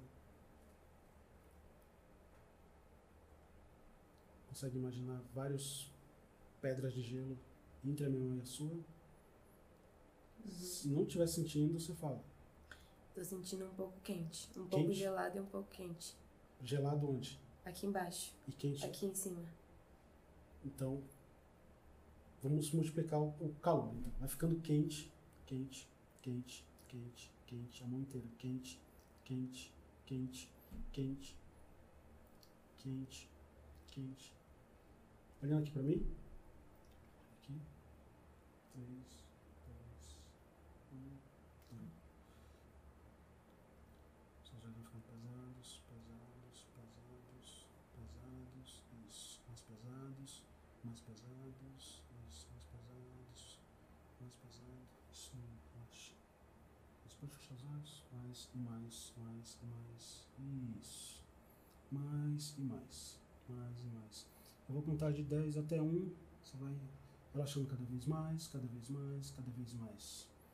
10, 9, 8, 7, 6, 5, 4,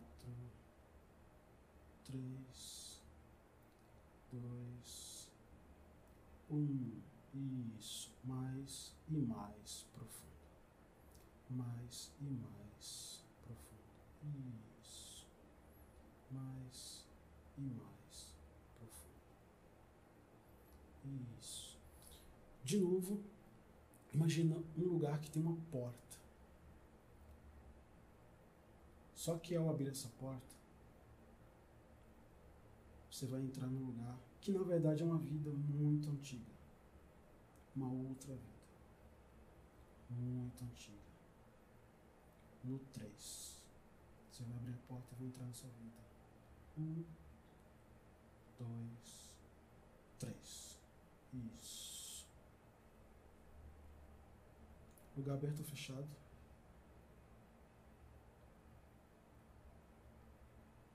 Eu não vejo nada.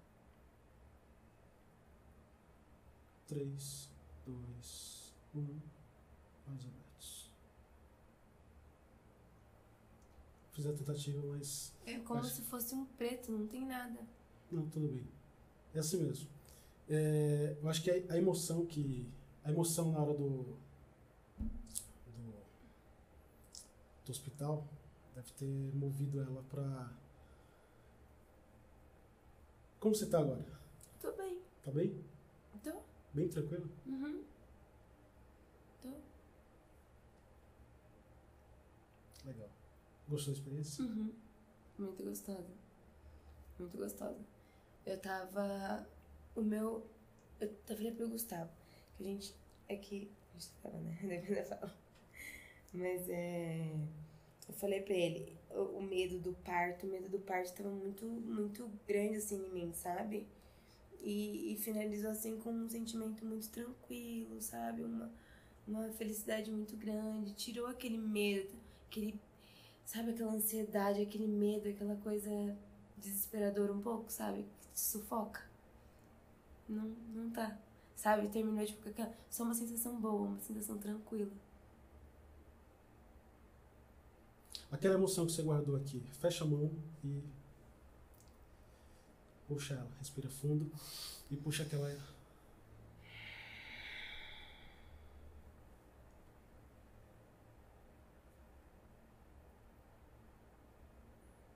E aí, compartilha?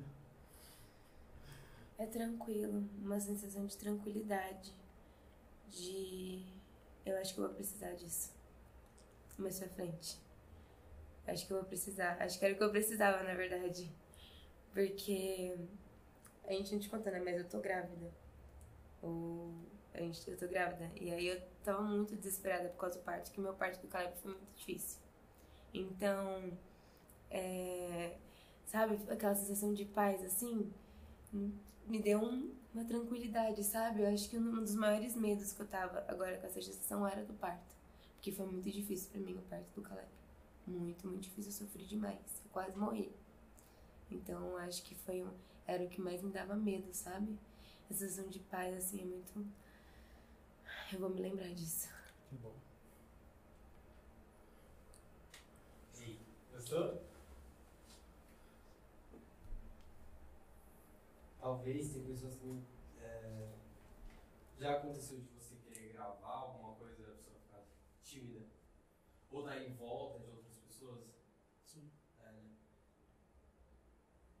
Por isso que é, geralmente fazem é, quando você tá num ambiente só você e a pessoa, que ela consegue. Acho que até eu, eu ia ficar meio assim, se, sei lá, cara. Eu ia ficar acho, meio tímido, meio coisa pra. Mas ela responde bem, principalmente a regressão. Gostou? Gostei. Legal, né? Uhum. Acho que já deve estar com umas 4 horas de programa. Sempre pra sentar, senta aí. Vamos finalizar, né? É, vamos finalizar aí que o Rodrigo. Vê ali se o microfone tá funcionando certinho, amor. Vou finalizar aqui. É, deixa eu ver. Ah, tá. Eu faço duas perguntas. São perguntas rápidas e fáceis de responder, né? É, é, primeira pergunta, né? Voltando aqui. Ah, pessoal, não deixe de curtir, compartilhar. Quem quiser fazer cortes, pode fazer cortes, de- desde que é, coloque o, a- o link para ir direto pro meu canal, para também o pessoal assistir o conteúdo completo. É, a, a câmera tá posicionada certo, amor? Tá? É, se você pudesse voltar no tempo e mudar alguma coisa na sua vida, o que, que você mudaria?